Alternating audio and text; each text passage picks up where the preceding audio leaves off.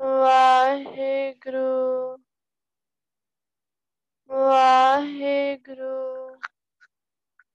ਵਾਹਿਗੁਰੂ ਵਾਹਿਗੁਰੂ ਵਾਹਿਗੁਰੂ ਵਾਹਿਗੁਰੂ ਵਾਹਿਗੁਰੂ ਵਾਹਿਗੁਰੂ।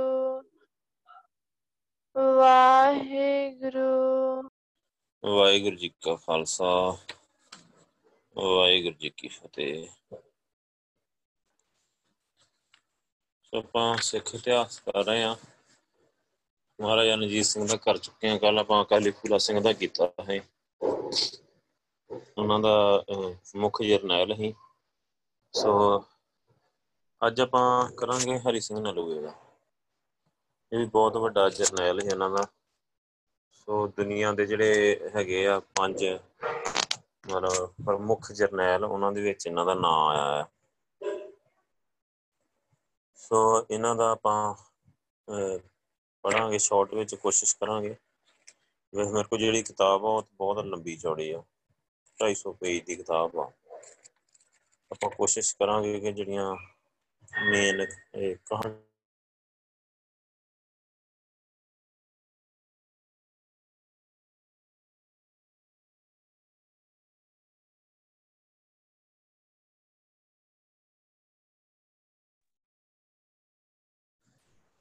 ਵਾਹਿਗੁਰੂ।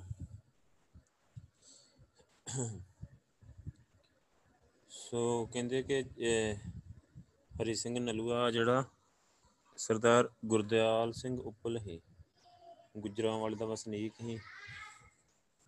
ਸ਼ੁਕਰ ਚੱਕੀਆ ਮਿਸਲ ਦਾ ਇਹ ਕੁੰਮੇਦਾਨ ਸੀ। ਭਾਵੇਂ ਉਸਨੇ ਆਪਣੇ ਜੀਵਨ ਵਿੱਚ ਵੱਡੀਆਂ ਲੜਾਈਆਂ ਲੜ ਕੇ ਮਤਲਬ ਕੁੰਮੇਦਾਨੀ ਦਾ ਮੁਰਾਤਬਾ ਪਾਇਆ ਹੈ, ਪਰ ਉਸਦੀ ਪ੍ਰਸਿੱਧਤਾ ਕੇਵਲ ਇਸ ਲਈ ਨਹੀਂ ਸੀ ਕਿ ਉਹਨੇ ਮਤਲਬ ਉਪਰੋਕਤ ਮਿਸਲ ਲਈ ਘੋਰ ਸੰਗਰਾਮ ਮਾਰੇ, ਸਗੋਂ ਆਪ ਦਾ ਨਾਮ ਜਿਸ ਗੱਲ ਕਰਕੇ ਵਡਿਆਈ ਪ੍ਰਾਪਤ ਕਰ ਸਕਿਆ ਉਹ ਹੀ ਕਿ ਆਪ ਨੇ ਸੰਸਾਰ ਦੀ ਉਸ ਅਦੁੱਤੀ ਹਸਤੀ ਨੂੰ ਜਨਮ ਦਿੱਤਾ ਜਿਸ ਦਾ ਸਤਿਕਾਰਯੋਗ ਨਾਂ ਆ ਸਰਦਾਰ ਹਰੀ ਸਿੰਘ ਨਲੂਆ। ਸੋ ਅਠਾਰਾਂ ਸੌ ਅਠਤਾਲੀ ਮਤਲਬ ਬਿਕਰਮੀ ਨੂੰ ਸਤਾਰਾਂ ਸੌ ਇਕਾਨਵੇਂ ਈਸਵੀ ਨੂੰ ਮਤਲਬ ਸਤਾਰਾਂ ਸੌ ਇਕਾਨਵੇਂ ਈਸਵੀ ਹੀ ਦਾ ਨਵਾਂ ਸਾਲ ਅਜੇ ਆਰੰਭ ਹੋਇਆ ਹੀ ਸੀ ਕਿ ਕਰਤਾਰ ਸਿੰਘ ਨੇ ਸਰਦਾਰ ਗੁਰਦਿਆਲ ਸਿੰਘ ਦੇ ਘਰ ਗੁਜਰਾਂਵਾਲੇ ਵਿੱਚ ਸੋ ਵਾਹਿਗੁਰੂ ਨੇ ਗੁਰਦਿਆਲ ਸਿੰਘ ਦੇ ਘਰ ਗੁਜਰਾਂਵਾਲੇ ਵਿੱਚ ਇੱਕ ਪੁੱਤਰ ਦਿੱਤਾ ਜਿਸ ਦਾ ਨਾਮ ਹਰੀ ਸਿੰਘ ਰੱਖਿਆ ਗਿਆ। ਸਤਾਰਾਂ ਸੌ ਇਕਾਨਵੇਂ ਸਤਾਰਾਂ ਸੌ ਅੱਠ 'ਚ ਦਸਵੇਂ ਪਾਤਸ਼ਾਹ ਗਏ ਆ। ਸੋ ਉਹਨਾਂ ਤੋਂ ਮਤਲਬ ਲਾ ਲਓ ਕਿ ਅੱਸੀ ਪਚਾਸੀ ਸਾਲ ਬਾਅਦ ਦੀ ਗੱਲ ਆ ਹਰੀ ਸਿੰਘ ਨਲੂਏ ਦਾ ਜਨਮ ਹੁੰਦਾ ਜਦੋਂ। ਸੋ ਕਹਿੰਦੇ ਕਿ ਹਰੀ ਸਿੰਘ ਗੁਰਦਿਆਲ ਸਿੰਘ ਦੇ ਘਰ ਉਹਦੀ ਮਤਲਬ ਨਾ ਛੇਕੜਲੀ ਉਮਰ ਲੈ ਅਖੀਰਲੀ ਉਮਰ ਇਹ ਜੰਮਿਆ ਸੀ। ਸਾਰੇ ਘਰਾਣੇ ਵਿੱਚ ਇੱਕੋ ਇੱਕ ਲਾਲ ਸੀ, ਇਸ ਕਰਕੇ ਉਹਦੀ ਬਾਲ ਅਵਸਥਾ ਬੜੇ ਲਾਡਾਂ ਅਤੇ ਚਾਵਾਂ ਦੇ ਵਿੱਚ ਜਿਹੜੀ ਗੁਜ਼ਰੀ ਸੀ। ਸੋ ਗੁਰਦਿਆਲ ਸਿੰਘ ਨੇ ਯੋਗ ਸਮੇਂ ਆਪਣੇ ਪੁੱਤਰ ਦੀ ਵਿੱਦਿਆ ਲਈ ਇੱਕ ਵਿਦਵਾਨ ਸਿੰਘ ਅਤੇ ਇੱਕ ਚੰਗਾ ਫਾਜ਼ਲ ਜਿਹੜਾ ਹੈਗਾ ਮੌਲਵੀ ਘਰ ਵਿੱਚ ਹੀ ਪੜ੍ਹਾਉਣ ਲਈ ਰੱਖ ਦਿੱਤਾ। ਸੋ ਕਹਿੰਦੇ ਕਿ ਸਿੰਘ ਜੀ ਗੁਰਮੁਖੀ ਅਤੇ ਧਾਰਮਿਕ ਵਿੱਦਿਆ ਦਿੰਦੇ ਸੀ, ਮਲਾਨਾ ਫਾਰਸੀ ਪੜ੍ਹਾਉਂਦੇ। ਇਸ ਤਰ੍ਹਾਂ ਹਰੀ ਸਿੰਘ ਨੇ ਲਾਡਲੇ ਜੀਵਨ ਦੀਆਂ ਸੱਤ ਗਰਮੀਆਂ ਅਤੇ ਸੱਤ ਸਰਦੀਆਂ ਮਤਲਬ ਸੱਤ ਕੁ ਸਾਲ ਹਜੇ ਹੋਏ ਸੀ। ਸੋ ਵਾਹਿਗੁਰੂ ਦਾ ਭਾਣਾ ਵਰਤਿਆ ਕਿ ਉਹਨਾਂ ਦਾ ਜਿਹੜਾ ਮਤਲਬ ਨਾ ਸਰਦਿਆਲ ਗੁਰਦਿਆਲ ਸਿੰਘ ਜਿਹੜੇ ਬਿਮਾਰ ਪੈ ਗਏ। ਸੋ ਅਜੇ ਪੂਰਾ ਸੱਤ ਸਾਲ ਵੀ ਨਹੀਂ ਉਹਨਾਂ ਦੇ ਹੋਏ ਵੀ ਨਹੀਂ ਸੱਤਾਂ ਸਾਲਾਂ ਦੇ। ਸੋ ਉਹਨਾਂ ਦੇ ਪਿਤਾ ਜੀ ਜਿਹੜਾ ਹੀ ਕਰਕੇ ਸੋ ਇਹ ਇਕੱਲੇ ਰਹਿ ਗਏ, ਉਦੋਂ ਇੱਕ ਤਰੀਕੇ ਨਾਲ ਯਤੀਮ ਹੋ ਗਏ। ਸੋ ਕਹਿੰਦੇ ਕਿ ਹਰੀ ਸਿੰਘ ਦੇ ਪਿਤਾ ਹੈ ਉਹਨਾਂ ਦੇ ਜਾਣ ਦੇ ਨਾਲ ਮਤਲਬ ਉਹਨਾਂ ਦਾ ਸਭ ਕੁਝ ਇੱਕ ਵਾਰੀ ਲਗਭਗ ਲੁੱਟਿਆ ਹੀ ਗਿਆ। ਸੋ ਕਿਉਂਕਿ ਉਦੋਂ ਦਾ ਸਿਸਟਮ ਥੋੜ੍ਹਾ ਜਿਹਾ ਇੱਦਾਂ ਦਾ ਹੈ ਨਾ, ਮਗਰੋਂ ਉਸੇ ਵੇਲੇ ਹੀ ਮਿਸਲਾਂ ਨੂੰ ਅੜਪਣਾ ਅਤੇ ਇੱਕ ਦੂਜੇ ਹੱਥੇ ਤਿਆਰ ਬੈਠੇ ਰਹਿੰਦੇ। ਸੋ ਕਹਿੰਦੇ ਕਿ ਕੁਝ ਦਿਨਾਂ ਬਾਅਦ ਉਹਨਾਂ ਦੀ ਜਿਹੜੀ ਮਾਤਾ ਹੈ, ਉਹਨਾਂ ਦਾ ਭਰਾ ਸੀ ਹਰੀ ਸਿੰਘ, ਉਹਨਾਂ ਨੂੰ ਆਪਣੇ ਘਰ ਲੈ ਗਿਆ। ਉੱਥੇ ਹੀ ਆਮ ਸਿੱਖ ਬੱਚਿਆਂ ਦੀ ਤਰ੍ਹਾਂ ਉਹਨਾਂ ਦੀ ਪਾਲਣਾ ਹੁੰਦੀ ਰਹੀ। ਪਰ ਉਸ ਸਮੇਂ ਕੌਣ ਜਾਣਦਾ ਹੈ ਕਿ ਸੱਤ ਸਾਲਾਂ ਦਾ ਜਿਹੜਾ ਨਿਆਸਰਾ ਬੱਚਾ ਆ ਕਿਸੇ ਦਿਨ ਹਜ਼ਾਰਾਂ ਨਿਆਸਰਿਆਂ ਦਾ ਆਸਰਾ ਬਣੂਗਾ। ਸੋ ਹੋਇਆ ਵੀ ਇੱਦਾਂ ਹੀ। ਸੋ ਇੱਕ ਦਿਨ ਇਹੀ ਹਰੀ ਸਿੰਘ ਖਾਲਸਾ ਸਲਤਨਤ ਦਾ ਮਤਲਬ ਨਾ ਵਜਈ ਕਮਾਂਡਰ ਹੀ, ਕਮਾਂਡਰ ਇਨ ਚੀਫ ਅਤੇ ਕਾਮਯਾਬ ਗਵਰਨਰ ਬਣਿਆ। ਸੋ ਇਹਦੇ ਨਾਮ ਦਾ ਸਿੱਕਾ ਚੱਲਿਆ। ਸੋ ਕਹਿੰਦਾ ਕਿ ਇਹ ਇਹ ਕਿਸੇ ਦੇ ਸੁਪਨੇ ਵਿੱਚ ਵੀ ਨਹੀਂ ਆਇਆ ਕਿ ਮਤਲਬ ਇਕੱਲਾ ਰਹਿ ਗਿਆ ਮੁੰਡਾ ਅਤੇ ਖਾਲਸਾ ਰਾਜ 'ਚ ਇੰਨੀ ਉਪਲਬਧੀ ਹੈ ਜਿਹੜੀ ਹਾਸਲ ਕਰ ਲੂਗਾ। ਪਰ ਕਹਿੰਦੇ ਜਿਹੜਾ ਟਾਈਮ ਆ, ਸਮਾਂ ਬਦਲਦਾ ਰਹਿੰਦਾ ਆ। ਸੋ ਕਹਿੰਦੇ ਕਿ ਘੰਟਿਆਂ ਬੱਧੀ ਇਹਨਾਂ ਪਿਆਰ ਭਰੇ ਬਚਨ ਬਿਲਾਸ ਕਰਦਾ ਅਤੇ ਦੁੱਖ ਵੰਡਾਉਂਦਾ। ਸੋ ਕਹਿੰਦੇ ਆਪ ਦੀਆਂ ਇਹ ਜਿਹੜੀਆਂ ਹੈਗੀਆਂ ਹਨ ਨਾ ਤਾਂ ਖਾਸ ਨਸਲ ਜਾਂ ਫਿਰਕੇ ਬੰਦੇ ਦੀਆਂ ਹੱਦਾਂ ਦੇ ਅੰਦਰ ਨਹੀਂ ਸਨ, ਸਗੋਂ ਜੋ ਵੀ ਹਜ਼ੂਰੀਆਂ ਦੇ ਅੰਦਰ ਹੁੰਦਾ ਬਰਕਤ ਤੋਂ ਸਾਂਝਾ ਲਾਭ ਉਠਾਉਂਦਾ। ਸਮਾਂ ਕਹਿੰਦੇ ਆਪਣੀ ਤੋਰੇ ਤੁਰਦਾ ਰਹਿੰਦਾ ਆ। ਸੋ ਤੁਰਦਾ ਰਿਹਾ। ਹਰੀ ਸਿੰਘ ਆਪਣੇ ਮਾਮਿਆਂ ਦੇ ਘਰ ਆਮ ਬੱਚਿਆਂ ਵਾਂਗ ਪਰਵਿਰਸ਼ ਪਾਉਂਦਾ ਰਿਹਾ। ਨਿੱਕੇ ਹੁੰਦਿਆਂ ਤੋਂ ਕੁਦਰਤ ਨੇ ਉਹਨੂੰ ਇੱਕ ਚਤੁਰ ਬੁੱਧੀ ਤੇ ਰੋਸ਼ਨ ਦਿਮਾਗ ਦਿੱਤਾ। ਸੋ ਕਹਿੰਦੇ ਕਿ ਚੌਦਾਂ ਪੰਦਰਾਂ ਸਾਲਾਂ ਦੀ ਉਮਰ ਵਿੱਚ ਦੇਖਾ ਦੇਖੀ ਉਹਨੇ ਸਾਰੇ ਜੰਗੀ ਕਰਤਬਾਂ ਵਿੱਚ ਪੂਰੀ ਨਿਪੁੰਨਤਾ ਪ੍ਰਾਪਤ ਕਰ ਲਈ। ਨਿਜਾਬਾਜੀ, ਸ਼ਮਸ਼ੇਰ ਜਨੀ ਦੇ ਵਿੱਚ ਆਪ ਦੀ ਨਜ਼ੀਰ ਆਪ ਦੀ ਹੀ। ਸੋ ਤੀਰ ਅਤੇ ਬੰਦੂਕ ਦੀ ਗੋਲੀ ਦਾ ਸਹੀ ਨਿਸ਼ਾਨਾ ਫੰਡਣ ਲਈ ਸਰਦਾਰ ਹਰੀ ਸਿੰਘ ਉਨੀ ਦਿਨੀ ਬੜੀ ਮਸ਼ਹੂਰੀ ਰੱਖਦਾ। ਸੋ ਕਹਿੰਦੇ ਕਿ ਜੰਗੀ ਕਰਤਬਾਂ ਦੇ ਨਾਲ ਨਾਲ ਗੁਰਮੁਖੀ, ਧਾਰਮਿਕ ਵਿੱਦਿਆ, ਫਾਰਸੀ ਜ਼ਬਾਨਦਾਨੀ ਅਤੇ ਖੁਸ਼ਖਾਤ ਲਈ ਉਸ ਸਮੇਂ ਆਪਣੇ ਸੁੰਦਰ ਲਿਖਾਰੀ ਅਤੇ ਫਾਜ਼ਲ ਵਿਦਵਾਨ ਹੀ ਉਸ ਸਮੇਂ ਦੇ ਆਪ। ਸੋ ਆਪ ਦੀ ਫਾਰਸੀ ਦੀ ਵਿਦਵਤਾ ਬਾਬਤ ਬੈਰਨ ਹੁਗਲ ਸਫ਼ਰਨਾਮੇ 'ਚ ਲਿਖਦਾ ਹੈ ਕਿ ਸਰਦਾਰ ਦੀ ਮਾਲੂਮਾਤ ਨੂੰ ਵੇਖ ਕੇ ਮੈਂ ਹੈਰਾਨ ਰਹਿ ਗਿਆ ਕਿ ਉਹ ਫਾਰਸੀ ਵਿੱਚ ਬੜਾ ਨਿਪੁੰਨ ਆ ਅਤੇ ਬੜੀ ਤੇਜ਼ੀ ਨਾਲ ਫਾਰਸੀ ਲਿਖਦਾ ਅਤੇ ਬੋਲਦਾ। ਸੋ ਕਹਿੰਦੇ ਕਿ ਇੱਕ ਵਾਰੀ ਸ਼ੇਰੇ ਪੰਜਾਬ ਰਣਜੀਤ ਸਿੰਘ ਦਾ ਦਰਬਾਰ ਲੱਗਾ ਹੈ। ਸੋ ਖਾਲਸਾ ਕੌਮ ਦੇ ਬੱਚਿਆਂ ਦੀ ਉੱਨਤੀ ਅਤੇ ਪਿਆਰ ਨਾਲ ਲਬਾ ਲਬ ਭਰਿਆ ਹੋਇਆ ਹੈ। ਸੋ ਪੰਥ ਦੇ ਨੌਜਵਾਨਾਂ ਦੇ ਦਿਲ ਵਧਾਉਣ ਲਈ ਸਰਕਾਰ ਪੰਜਾਬ ਦੀ ਰਾਜਧਾਨੀ ਵਿੱਚ ਹਰ ਸਾਲ ਬਸੰਤ ਪੰਚਮੀ ਦੇ ਦਿਨ ਤੋਂ ਆਰੰਭ ਕਰਕੇ ਨਾ ਦਸ ਦਿਨਾਂ ਤੱਕ ਬੜਾ ਭਾਰੀ ਦਰਬਾਰ ਲਾਇਆ ਕਰਦੇ, ਜਿਸ ਵਿੱਚ ਪੰਜਾਬ ਦੇ ਸਾਰੇ ਨੌ ਨਿਹਾਲਾਂ ਨੂੰ ਇਕੱਠਾ ਕੀਤਾ ਜਾਂਦਾ ਹੈ, ਇਕੱਠਾ ਕਰਨ ਦਾ ਪ੍ਰਬੰਧ ਕੀਤਾ ਜਾਂਦਾ ਹੈ। ਅਤੇ ਇਸ ਸਮੇਂ ਹਰ ਕੌਮ ਦੇ ਨੌਜਵਾਨ ਆਪਣੇ ਜੰਗੀ ਕਰਤੱਵ ਅਤੇ ਜਿਸਮਾਨੀ ਤਾਕਤ ਦੇ ਮਤਲਬ ਨਾਲ ਕਮਾਲ ਦਿਖਾਇਆ ਕਰਦੇ। ਕਾਮਯਾਬ ਨੌਜਵਾਨਾਂ ਨੂੰ ਨਗਦ ਇਨਾਮਾਂ ਤੋਂ ਛੋਟਾ ਜਿਸ ਸੇਵਾ ਵਿੱਚ ਕਿਸੇ ਨੂੰ ਯੋਗ ਸਮਝਿਆ ਜਾਂਦਾ ਹੈ, ਉਹਨਾਂ ਨੂੰ ਯੋਗਤਾ ਅਨੁਸਾਰ ਅਹੁਦੇ ਦੇ ਕੇ ਫੌਜ ਵਿੱਚ ਭਰਤੀ ਕਰ ਲਿਆ ਜਾਂਦਾ ਹੈ। ਸੋ ਇਸ ਤਰ੍ਹਾਂ ਦੇ ਇਕੱਠ ਤੋਂ ਕਈ ਮਤਲਬ ਲਾਭ ਸਨ। ਇੱਕ ਤਾਂ ਰਾਜ ਪ੍ਰਬੰਧ ਲਈ ਸੌਖੇ ਯੋਗ ਜਵਾਨ ਭਰਤੀ ਮਿਲ ਜਾਂਦੇ ਹਨ। ਸੋ ਦੂਜਾ ਮਹਾਰਾਜਾ ਸਾਹਿਬ ਨਾਲ ਸਿੱਧੇ ਮੇਲ ਮਿਲਾਪ, ਜਾਣ ਪਛਾਣ ਦਾ ਸਿਲਸਿਲਾ ਬਣਿਆ ਰਹਿੰਦਾ ਹੈ। ਤੀਜਾ ਇਨਾਮ ਆਦਿ ਮਿਲਣ ਨਾਲ ਇਹਨਾਂ ਦੀ ਹੌਸਲਾ ਅਫਜਾਈ ਹੋ ਜਾਂਦੀ ਹੈ। ਆਉਣ ਵਾਲੀ ਪੀੜ੍ਹੀ ਦੇ ਜਿਹੜੇ ਅੱਗੇ ਨੌ ਨੌ ਨਿਹਾਲ ਬੱਚੇ ਸੀ ਜੋ ਆਪਣੇ ਆਪ ਨੂੰ ਵੱਧ ਤੋਂ ਵੱਧ ਰਾਜ ਸੇਵਾ ਲਈ ਤਿਆਰ ਕਰਨ ਵਿੱਚ ਉਤਸ਼ਾਹ ਮਤਲਬ ਦੱਸਦੇ ਰਹਿੰਦੇ ਸੀ। ਸੋ ਇਹ ਕਾਰਨ ਹੈ ਕਿ ਸਿੱਖ ਨੌਜਵਾਨਾਂ ਦੇ ਫੌਜ ਭਰਤੀ ਹੁੰਦਿਆਂ ਬਹੁਤ ਥੋੜ੍ਹੀ ਸਿਖਲਾਈ ਦੇ ਨਾਲ ਚੰਦ ਦਿਨਾਂ 'ਚ ਹੀ ਉਹ ਮੈਦਾਨ ਜੰਗ ਵਿੱਚ ਜਾਣ ਲਈ ਤਿਆਰ ਹੋ ਜਾਂਦੇ। ਸੋ ਉਪਰੋਕਤ ਮਰਜ਼ਾਦਾ ਦੇ ਅਨੁਸਾਰ ਅਠਾਰਾਂ ਸੌ ਬਾਹਠ ਬਿਕਰਮੀ ਆ। ਸੋ ਕਹਿੰਦੇ ਕਿ ਬਸੰਤ ਪੰਚਮੀ ਦਾ ਦਰਬਾਰ ਜਦੋਂ ਲਾਹੌਰ ਵਿੱਚ ਲੱਗਾ ਤਾਂ ਦੱਸਿਆ ਜਾਂਦਾ ਕਿ ਇਸ ਵਿੱਚ ਨੌਜਵਾਨਾਂ ਦਾ ਬਹੁਤ ਵੱਡਾ ਇਕੱਠ ਹੋਇਆ ਹੈ। ਇਸ ਸਮੇਂ ਜਿਹੜੇ ਨੌਨਿਆਲ ਆਪਣੇ ਕਮਾਲ ਦੱਸਣ ਲਈ ਮੈਦਾਨ ਵਿੱਚ ਨਿਕਲੇ, ਉਹਨਾਂ ਵਿੱਚੋਂ ਅਲੌਕਿਕ ਡੀਲ ਡੋਲ ਵਾਲਾ ਨੌਜਵਾਨ ਪਿੜ ਵਿੱਚ ਆਇਆ, ਜਿਸ ਦੇ ਸਿਪਾਹੀਗਿਰੀ ਦੇ ਹੁਨਰ ਹੈਰਾਨੀ ਵਿੱਚ ਪਾ ਰਹੇ ਸਨ। ਇਸ ਦੀ ਚਾਬਕ ਸਵਾਰੀ, ਇਹਦੀ ਸ਼ਮਸ਼ੀਰ ਜਨੀ, ਇਸ ਦੀ ਫੁਰਤੀ ਸੁਘੜਤਾ ਅਦਭੁਤ ਹੀ। ਸਭ ਤੋਂ ਵੱਧ ਯੋਧੇ ਦੇ ਚਿਹਰੇ ਦਾ ਜਮਾਲ ਕੁਝ ਐਸਾ ਪ੍ਰਭਾਵਸ਼ਾਲੀ ਸੀ ਕਿ ਝੱਲਿਆ ਨਹੀਂ ਸੀ ਜਾ ਸਕਦਾ। ਸ਼ੇਰੇ ਪੰਜਾਬ ਦੇ ਗੁਣ ਦੇਖ ਕੇ ਇਹ ਤੇ ਮੋਹਿਤ ਹੋ ਗਿਆ। ਸੋ ਜਦੋਂ ਇਹ ਨੌਜਵਾਨ ਆਪਣੀ ਜੰਗੀ ਕਰਤੱਵ ਦਿਖਾ ਚੁੱਕਾ ਤਾਂ ਮਹਾਰਾਜਾ ਨੇ ਇਸ ਨੂੰ ਆਪਣੇ ਸਾਹਮਣੇ ਬੁਲਵਾਇਆ ਅਤੇ ਭਰੇ ਦਰਬਾਰ ਵਿੱਚ ਨਾ ਇੱਕ ਬਹੁਮੁੱਲਾ ਕੈਂਠਾ ਆਪਣੇ ਹੱਥ ਨਾਲ ਇਹਦੇ ਗਲ ਵਿੱਚ ਪਾ ਦਿੱਤਾ। ਜਸ ਜਦ ਇਸ ਦੇ ਘਰਾਣੇ ਦੀ ਪੁੱਛਗਿੱਛ ਕੀਤੀ ਗਈ ਤਾਂ ਸਰਕਾਰ ਨੂੰ ਦੱਸਿਆ ਗਿਆ ਕਿ ਨੌਜਵਾਨ ਸਰਦਾਰ ਗੁਰਦਿਆਲ ਸਿੰਘ ਸ਼ੁਕਰ ਚੱਕੀਆ ਮਿਸਲ ਦੇ ਘੁੰਮੇਦਾਨ ਦਾ ਸਪੁੱਤਰ ਆ, ਇਹਦਾ ਨਾਮ ਹਰੀ ਸਿੰਘ ਆ। ਸੋ ਇਹ ਸੁਣਨ ਨਾਲ ਉਹਨੂੰ ਬੜੀ ਖੁਸ਼ੀ ਹੋਈ। ਇਸ ਦੇ ਨਾਲ ਹੀ ਜਦ ਸਰਕਾਰ ਨੂੰ ਇਹ ਮਾਲੂਮ ਹੋਇਆ ਕਿ ਇਹ ਉੱਚ ਗੁਣ ਇਸ ਨੌ ਨਿਹਾਲ ਨੇ ਬਿਨਾਂ ਕਿਸੇ ਸਹਾਇਤਾ ਦੇ ਆਪਣੇ ਆਪ ਪ੍ਰਾਪਤ ਕੀਤੇ ਆ, ਤਦ ਉਹਨਾਂ ਦੀ ਪ੍ਰਸੰਨਤਾ ਦੀ ਹੱਦ ਨਾ ਰਹੀ।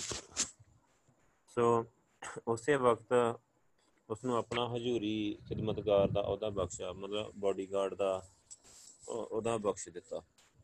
ਸੋ ਸ਼ੇਰ ਮਾਰਨਾ ਕਹਿੰਦੇ ਕਿ ਇਸ ਤਰ੍ਹਾਂ ਖਾਲਸਾ ਦਰਬਾਰ ਵਿੱਚ ਸਰਦਾਰ ਹਰੀ ਸਿੰਘ ਨੂੰ ਕੁਝ ਮਹੀਨੇ ਹੀ ਬੀਤੇ ਸਨ ਕਿ ਇੱਕ ਦਿਨ ਰਣਜੀਤ ਸਿੰਘ ਦੇ ਨਾਲ ਆਪ ਮਤਲਬ ਜੰਗਲ ਪੇਲੇ ਵਿੱਚ ਸ਼ਿਕਾਰ ਲਈ ਗਏ। ਅਜੇ ਸ਼ਿਕਾਰਗਾਹ ਵਿੱਚ ਵੜੇ ਹੀ ਸੀਗੇ, ਸਰਦਾਰ ਹਰੀ ਸਿੰਘ ਦੇ ਸਾਹਮਣੇ ਇੱਕ ਬੜਾ ਆਦਮਖਾਨਾ ਸ਼ੇਰ ਉੱਠਿਆ ਅਤੇ ਬੜੀ ਤੇਜ਼ੀ ਨਾਲ ਛਲਾਂਗ ਮਾਰ ਕੇ ਸਰਦਾਰ ਜੀ ਨਾਲ ਲੱਪ ਗਿਆ ਅਤੇ ਆਪਣਾ ਪੂਰਾ ਬਲ ਲਾ ਕੇ ਸਰਦਾਰ ਜੀ ਨੂੰ ਹੇਠਾਂ ਗਿਰਾਉਣ ਦਾ ਯਤਨ ਕਰਨ ਲੱਗਾ। ਇਹ ਹੱਲਾ ਸ਼ੇਰ ਨੇ ਇੰਨੀ ਤੇਜ਼ੀ ਨਾਲ ਮਤਲਬ ਇੱਕਾ ਇੱਕ ਕੀਤਾ ਹੈ ਕਿ ਸਰਦਾਰ ਹਰੀ ਸਿੰਘ ਜੀ ਨੂੰ ਮਿਆਨ ਵਿੱਚੋਂ ਕਿਰਪਾਨ ਕੱਢਣ ਦਾ ਸਮਾਂ ਵੀ ਨਾ ਮਿਲ ਸਕਿਆ। ਪਰ ਆਪ ਜੀ ਨੇ ਆਪਣੇ ਬਹਾਦਰ ਦਿਲ ਨੂੰ ਇੰਨਾ ਦ੍ਰਿੜ ਕੀਤਾ ਕਿ ਆਪਣੇ ਦੋਵਾਂ ਹੱਥਾਂ ਨਾਲ ਉਹਦਾ ਚਬਾੜਾ ਫੜ ਲਿਆ ਅਤੇ ਜ਼ੋਰ ਨਾਲ ਭੌਂਟ ਨਹੀਂ ਦਿੱਤੀ, ਜਿਸ ਨਾਲ ਸ਼ੇਰ ਦਾ ਦਮ ਬੰਦ ਹੋ ਗਿਆ। ਸੋ ਪਾਲੀ ਪਾਲੋ ਜ਼ਮੀਨ 'ਤੇ ਢਹਿ ਪਿਆ। ਸਰਦਾਰ ਜੀ ਨੇ ਇਸ ਸਮੇਂ ਨੂੰ ਬਮੁੱਲਾ ਸਮਝ ਕੇ ਅੱਖ ਦੇ ਫੁਰਕਾਰ ਵਿੱਚ ਮਿਆਨ 'ਚੋਂ ਤਲਵਾਰ ਕੱਢ ਕੇ ਅਤੇ ਸ਼ੇਰ ਦੀ ਗਰਦਨ 'ਤੇ ਜ਼ੋਰਦਾਰ ਵਾਰ ਕੀਤਾ ਕਿ ਸ਼ੇਰ ਦਾ ਸਿਰ ਧੌਣੋਂ ਅਲੱਗ ਕਰ ਦਿੱਤਾ। ਵਾ ਉਹ ਠੰਡਾ ਹੋ ਗਿਆ। ਉੱਥੇ ਜਿਸ ਵਕਤ ਇਹ ਅਚਰਜ ਘਟਨਾ ਪੇਸ਼ ਆਈ, ਉਸ ਵਕਤ ਮਹਾਰਾਜਾ ਸਾਹਿਬ ਕੁਝ ਫਾਸਲੇ 'ਤੇ ਸੀ। ਸੋ ਆਪ ਜੀ ਨੇ ਛੇਤੀ ਨਾਲ ਘੋੜਾ ਉਡਾ ਕੇ ਸਰਦਾਰ ਜੀ ਦੀ ਮਦਦ ਲਈ ਪਹੁੰਚ ਗਏ ਅਤੇ ਸਰਦਾਰ ਜੀ ਨੂੰ ਹੱਲਾਸ਼ੇਰੀ ਦਿੱਤੀ ਕਿ ਸਾਵਧਾਨ ਰਹਿਣਾ, ਅਸੀਂ ਪਹੁੰਚ ਗਏ ਹਾਂ। ਪਰ ਮਹਾਰਾਜਾ ਸਾਹਿਬ ਦੀ ਹੈਰਾਨਗੀ ਦੀ ਕੋਈ ਹੱਦ ਨਾ ਰਹੀ ਜਦੋਂ ਹਰੀ ਸਿੰਘ ਨੇ ਬੜੇ ਠੰਡੇ ਦਿਲ ਨਾਲ ਆਖਿਆ, ਸਰਕਾਰ, ਹਜ਼ੂਰ ਦੇ ਇਕਬਾਲ ਨਾਲ ਸ਼ੇਰ ਆਪਣਾ ਦਮ ਤੋੜ ਚੁੱਕਾ ਆ। ਸੋ ਇਸ ਸਮੇਂ ਮਹਾਰਾਜਾ ਸਾਹਿਬ ਅਤੇ ਪੰਡਿਤ ਬਿਹਾਰੀ ਦਰਬਾਰੀ ਹੀ ਚਿੱਤਰਕਾਰ ਵੀ ਮੌਜੂਦ ਸੀ, ਜਿਸ ਨੂੰ ਸ਼ੇਰ ਪੰਜਾਬ ਨੇ ਹੁਕਮ ਦਿੱਤਾ ਕਿ ਠੀਕ ਇਸੇ ਹਾਲਤ ਵਿੱਚ ਸਰਦਾਰ ਹਰੀ ਸਿੰਘ ਦੀ ਸ਼ੇਰ ਨਾਲ ਲੜਾਈ ਦੀ ਇੱਕ ਤਸਵੀਰ ਤਿਆਰ ਕੀਤੀ ਜਾਏ। ਬਿਹਾਰੀ ਨੇ ਉਸੇ ਵਕਤ ਹੁਕਮ ਦੀ ਪਾਲਣਾ ਕੀਤੀ ਅਤੇ ਚਿੱਤਰ ਤਿਆਰ ਕੀਤਾ, ਜਿਸ ਦੇ ਦੋ ਤਾਰੇ ਸਰਦਾਰ ਹਰੀ ਸਿੰਘ ਨੂੰ ਵੀ ਮਹਾਰਾਜਾ ਸਾਹਿਬ ਨੇ ਦਿੱਤੇ। ਇਹਨਾਂ ਵਿੱਚੋਂ ਇੱਕ ਚਿੱਤਰ ਸਰਦਾਰ ਹਰੀ ਸਿੰਘ ਨੇ ਅੱਠ ਜਨਵਰੀ ਤੇ ਅਠਾਰਾਂ ਸੌ ਇੱਕੀ ਨੂੰ ਜਗਤ ਪ੍ਰਸਿੱਧ ਯਾਤਰੀ ਹੀ ਬੈਰਨ ਹੁਗਲ ਨੂੰ ਦਿੱਤਾ ਹੈ, ਜਿਹਨੂੰ ਦੇਖ ਕੇ ਉਹ ਬੜਾ ਹੀ ਪ੍ਰਸੰਨ ਹੋਇਆ। ਸੋ ਇਹ ਯਾਤਰੂ ਆਪਣੇ ਉਸ ਤਰੀਕ ਦੇ ਰੋਜ਼ਨਾਮੇ 'ਚ ਲਿਖਦਾ ਕਿ ਮੈਨੇ ਜਦ ਸਰਦਾਰ ਹਰੀ ਸਿੰਘ ਦੇ ਨਾਮ ਨਾਲ ਨਲੂਆ ਦੀ ਵਜ੍ਹਾ ਤਸਮੀਆਂ ਦੱਸਿਆ ਅਤੇ ਸਰਦਾਰ ਦੇ ਚੀਤੇ ਦਾ ਸਿਰ ਤਲਵਾਰ ਦੇ ਇੱਕੋ ਝਟਕੇ ਨਾਲ ਵੱਖ ਕਰ ਦੇਣ ਦਾ ਹਾਲ ਦੱਸਿਆ ਤਾਂ ਸਰਦਾਰ ਹਰੀ ਸਿੰਘ ਮੇਰੀ ਮਾਲੂਮਾਤ ਨੂੰ ਸੁਣ ਕੇ ਹੈਰਾਨ ਜਿਹਾ ਹੋ ਗਿਆ। ਸੋ ਇਸ ਸਮੇਂ ਮੈਨੂੰ ਸਰਦਾਰ ਜੀ ਨੇ ਆਪਣੀ ਸ਼ੇਰ ਨਾਲ ਲੜਾਈ ਵਾਲੀ ਇੱਕ ਮੂਰਤ ਦਿੱਤੀ। ਸੋ ਸਰਦਾਰੀ ਮਿਲਣੀ ਸ਼ੇਰੇ ਪੰਜਾਬ, ਜਿਸ ਦੇ ਦਿਲ ਵਿੱਚ ਬਹਾਦਰ ਤੇ ਜਵਾਨ ਨੌਜਵਾਨਾਂ ਲਈ ਅਥਾਹ ਪਿਆਰ ਸੀ, ਸਰਦਾਰ ਹਰੀ ਸਿੰਘ ਦੇ ਜ ਜੰਗੀ ਕਰਤੱਵ ਦੇ ਕਮਾਲ ਤਾਂ ਪਹਿਲਾਂ ਹੀ ਦੇਖ ਚੁੱਕਾ ਹੈ। ਸੋ ਸ਼ੇਰ ਨਾਲ ਇਸ ਤਰ੍ਹਾਂ ਨਿਧੜਕ ਹੋ ਕੇ ਲੜਨਾ ਆਪਣੀ ਅੱਖੀਂ ਦੇਖ ਕੇ ਉਹ ਇੰਨਾ ਗਦਗਦ ਹੋਇਆ ਕਿ ਅਗਲੇ ਦਿਨ ਉਹਨੇ ਭਰੇ ਦਰਬਾਰ ਵਿੱਚ ਸਰਦਾਰ ਜੀ ਨੂੰ ਮਤਲਬ ਨਾ ਸ਼ੇਰ ਦਿਲ ਨਾਮੀ ਇੱਕ ਰੈਜੀਮੈਂਟ ਸੀ, ਉਹਦਾ ਸਰਦਾਰ ਆਲਾ ਮੁਕਰਰ ਕਰ ਦਿੱਤਾ, ਮਤਲਬ ਉਹਦਾ ਮੁਖੀ ਮੁਕਰਰ ਕਰ ਦਿੱਤਾ। ਸੋ ਕਹਿੰਦੇ ਕਿ ਇਸ ਬਾਰੇ ਦੀਵਾਨ ਅਮਰਨਾਥ ਆਪਣੀ ਲਿਖਤ ਹੀ ਮਾਰ ਜਫਰਨਾਮਾ ਰਣਜੀਤ ਸਿੰਘ ਵਿੱਚ ਇਉਂ ਲਿਖਦਾ ਕਿ ਹਰੀ ਸਿੰਘ ਤੋਂ ਖਿਦਮਤਗਾਰੀ ਮਤਲਬ ਜਿਹੜੀ ਸੀ ਮਤਲਬ ਬੋਡੀਗਾਰਡ ਦਾ ਅਹੁਦਾ ਛੁਡਾ ਕੇ ਸਰਦਾਰੀ ਦਾ ਮਰਤਬਾ ਬਖਸ਼ ਦਿੱਤਾ। ਅੱਠ ਸੌ ਸਵਾਰ ਤੇ ਪੈਦਲ ਦਾ ਅਫਸਰ ਥਾਪ ਕੇ ਇੱਜ਼ਤ ਅਫਜਾਈ ਕੀਤੀ ਗਈ। ਸੋ ਅੱਗੇ ਉਰਦੂ ਵਿੱਚ ਉਹਦਾ ਸਾਰਾ ਲਿਖਿਆ ਹੋਇਆ ਵੇਰਵਾ। ਕਹਿੰਦੇ ਇੱਥੋਂ ਹੀ ਸਰਦਾਰ ਹਰੀ ਸਿੰਘ ਦਾ ਫੌਜੀ ਜੀਵਨ ਆਰੰਭ ਹੁੰਦਾ ਆ। ਆਪਣੀ ਬੇਮਿਸਾਲ ਯੋਗਤਾ ਤੇ ਅਦੁੱਤੀ ਗੁਣਾਂ ਦੇ ਕਾਰਨ ਨਾ ਕੇਵਲ ਖਾਲਸਾ ਫੌਜ ਦੇ ਕਮਾਂਡਰ ਇਨ ਚੀਫ ਦੇ ਮਹਾਨ ਅਹੁਦੇ 'ਤੇ ਪਹੁੰਚੇ, ਬਲਕਿ ਕਸ਼ਮੀਰ, ਹਜ਼ਾਰਾ, ਪਸ਼ਾਵਰ ਦੇ ਕਾਮਯਾਬ ਗਵਰਨਰ ਵੀ ਬਣੇ, ਜਿੱਥੇ ਕਿ ਆਪ ਦੇ ਨਾਮ ਦਾ ਸਿੱਕਾ ਚੱਲਿਆ। ਸੋ ਅੱਗੇ ਜਾ ਕੇ ਜ਼ਿਕਰ ਆਊਗਾ ਰਣਜੀਤ ਸਿੰਘ ਨੇ ਖੁਸ਼ ਹੋ ਕੇ ਨਾ ਇੱਕ ਲੜਾਈ ਤੋਂ ਤੇ ਇਹਨੂੰ ਮਤਲਬ ਅਥਾਰਟੀ ਦੇ ਦਿੱਤੀ ਕਿ ਆਪਣੇ ਨਾਮ ਦਾ ਸਿੱਕਾ ਚਲਾ ਸਕਦਾ ਆ। ਸੋ ਉਹਨੇ ਆਪਣੇ ਨਾਮ ਦਾ ਸਿੱਕਾ ਵੀ ਹਰੀ ਸਿੰਘ ਨਲੂਏ ਦੇ ਨਾਮ ਦਾ ਸਿੱਕਾ ਵੀ ਚਲਾਇਆ ਹੈ। ਅੱਗੇ ਹੀ ਹਰੀ ਸਿੰਘ ਦਾ ਪਹਿਲਾ ਸੰਗਰਾਮ ਤੇ ਕਸੂਰ ਨੂੰ ਫਤਿਹ ਕਰਨਾ।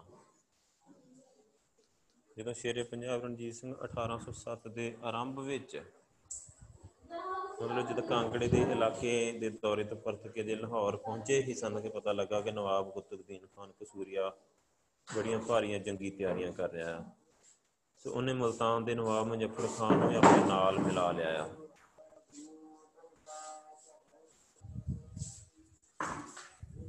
ਸੋ ਫਿਰ ਕੀ ਹੋਇਆ, ਅੱਗੇ ਨੇ ਮੁਜ਼ੱਫਰ ਖਾਨ ਅਤੇ ਮੁਲਤਾਨ ਦੇ ਨਵਾਬ ਨੇ ਆਪਸ 'ਚ ਅੰਦਰੋਂ ਅੰਦਰ ਇਹਨਾਂ ਲਿਖਤ ਪੜਤ ਕਰ ਲਈ ਹੈ ਕਿ ਦੋਵਾਂ ਇਸਲਾਮੀ ਤਾਕਤਾਂ ਵੱਲੋਂ ਇੱਕ ਮੁੱਠ ਹੋ ਕੇ ਖਾਲਸਾ ਰਾਜ ਦੇ ਵਿਰੁੱਧ ਐਸਾ ਜਹਾਦੀ ਜੰਗ ਕੀਤਾ ਜਾਵੇ, ਅੱਗੇ ਨੂੰ ਸਦਾ ਲਈ ਉਹਦਾ ਨਾਮੋ ਨਿਸ਼ਾਨ ਮਿਟਾ ਦਿੱਤਾ ਜਾਵੇ। ਪੜਚੋਲ ਕਰਨ ਨਾਲ ਉਪਰੋਕਤ ਗੋਂਦ ਦੀ ਪੂਰੀ ਪੂਰੀ ਤਸਦੀਕ ਹੋ ਗਈ।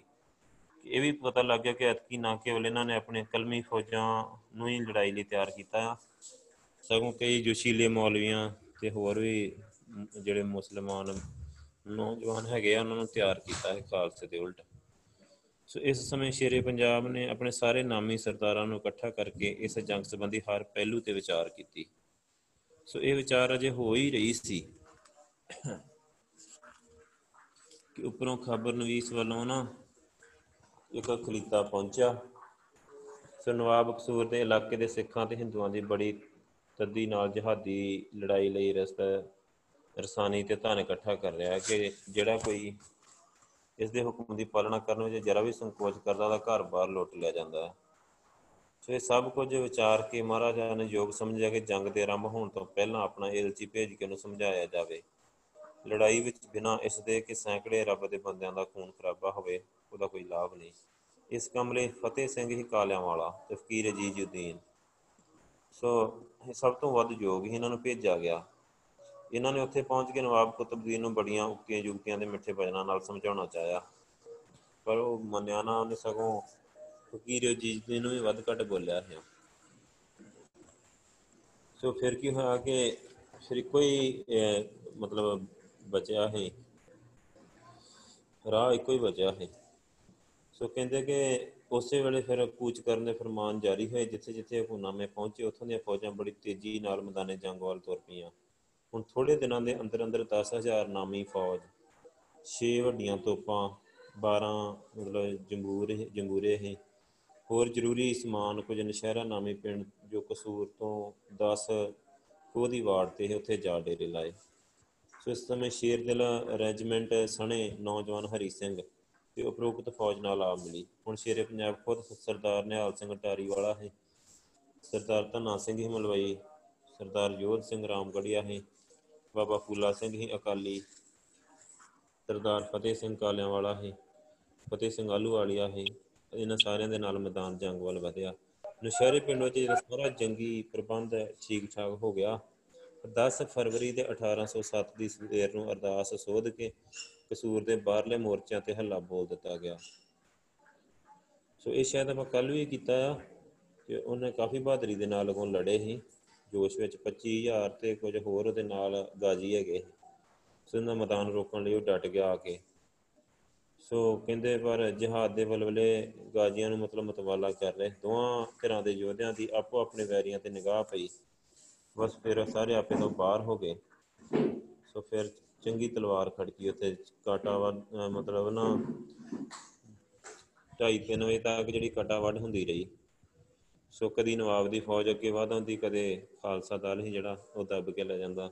ਸੋ ਇੱਦਾਂ ਸਾਰਾ ਦਿਨ ਤਲਵਾਰ ਚੱਲਦੀ ਰਹੀ। ਇਸ ਸਮੇਂ ਮਹਾਰਾਜਾ ਸਾਹਿਬ ਦੇ ਤੋਪਖਾਨਿਆਂ ਨੇ ਬੜੀ ਯੋਗਤਾ ਨਾਲ ਨਵਾਬ ਦੇ ਦਮਦਮਿਆਂ 'ਤੇ ਜਿਹੜੀ ਨਾ ਗੋਲਾਬਾਰੀ ਕੀਤੀ।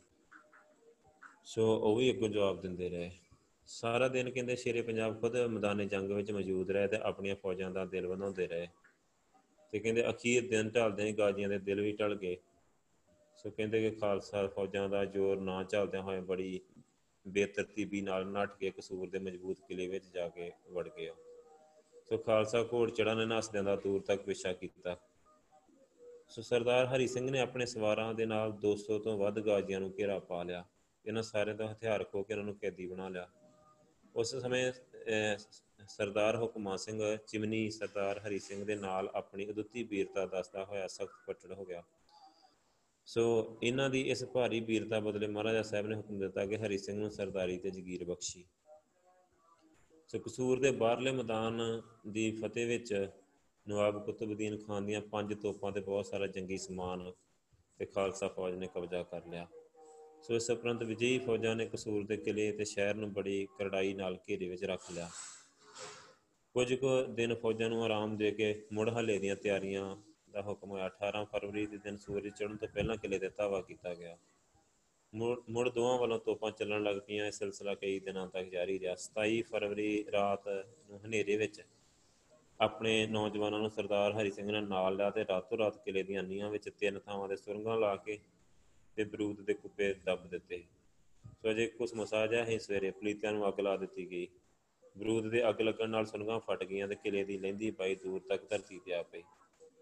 ਉਸੇ ਵੇਲੇ ਬਹਾਦਰ ਖਾਲਸਾ ਫੌਜ ਇਸੇ ਢੀਕ 'ਚ ਖੜ੍ਹੀ ਹੀ ਉਹ ਟੁੱਟ ਪਈ ਅਤੇ ਉਹਨਾਂ ਨੇ ਅੱਖ ਦੇ ਫੌਰ ਵਿੱਚ ਹੀ ਕਿਲ੍ਹੇ ਦੇ ਅੰਦਰ ਜਾ ਵੜੇ। ਸੋ ਇਸ ਤਰ੍ਹਾਂ ਉਹਨਾਂ ਨੇ ਜਿਹੜਾ ਕਿਲ੍ਹਾ ਸੀ ਇਹ ਫਤਿਹ ਕਰ ਲਿਆ। ਮਤਲਬ ਬਹੁਤ ਵੱਡਾ ਰੋਲ ਰਿਹਾ ਆ। ਕੱਲ੍ਹ ਵੀ ਆਪਾਂ ਜ਼ਿਕਰ ਕੀਤਾ ਹੈ ਅਕਾਲੀ ਫੂਲਾ ਸਿੰਘ ਦਾ ਅਤੇ ਉੱਧਰੋਂ ਹਰੀ ਸਿੰਘ ਨਲੂਏ ਦਾ। ਮਹਾਰਾਜਾ ਰਣਜੀਤ ਸਿੰਘ ਦੀਆਂ ਕਾਮਯਾਬੀਆਂ ਦੇ ਪਿੱਛੇ ਦੋ ਬੰਦਿਆਂ ਦਾ ਬਹੁਤ ਵੱਡਾ ਰੋਲ ਸੀ। ਸੋ ਇਹਨਾਂ ਦੀ ਯੋਗਤਾ ਅਤੇ ਇਹਨਾਂ ਦੀ ਵੀਰਤਾ ਹੈ ਨਾ ਜਿਹੜੀ ਲੜਾਈ ਦੀ, ਸੋ ਉਹਦਾ ਕੋਈ ਤੋੜ ਨਹੀਂ ਹੈਗਾ। ਮੁਲਤਾਨ ਦਾ ਜੰਗ ਅਤੇ ਹਰੀ ਸਿੰਘ ਦਾ ਫੱਟੜ ਹੋਣਾ। ਕਸੂਰ ਦੀ ਫਤਿਹ ਦੇ ਨਾਲ ਸਭ ਤੋਂ ਪਹਿਲਾ ਕੰਮ ਹੀ ਸ਼ੇਰੇ ਪੰਜਾਬ ਮਹਾਰਾਜਾ ਰਣਜੀਤ ਸਿੰਘ ਕਰਨਾ ਚਾਹੁੰਦਾ ਹੈ ਕਿ ਨਵਾਬ ਮੁਜ਼ੱਫਰ ਜਿਹੜਾ ਹਾਕਮ ਹੈ ਮੁਲਤਾਨ ਨੂੰ, ਕਿ ਉਹਨੂੰ ਵੀ ਸਜ਼ਾ ਦਿੱਤੀ ਜਾਏ। ਸੋ ਨਵਾਬ ਕਸੂਰ ਦੀ ਬਗਾਵਤ ਵਿੱਚ ਜਿੰਨਾ ਕਸੂ ਇਹ ਕਸੂਰੀਏ ਦਾ ਕਸੂਰ ਸੀ, ਓਨਾ ਹੀ ਇਹਦਾ ਮੁਲਤਾਨ ਦਾ ਹੈ, ਨਵਾਬ ਮੁਜ਼ੱਫਰ ਖਾਨ ਦਾ, ਕਿਉਂਕਿ ਇਹਨੇ ਵੀ ਉਹਦੀ ਮਦਦ ਕੀਤੀ ਸੀ ਪੂਰੀ ਬਰਾਬਰ ਦੀ।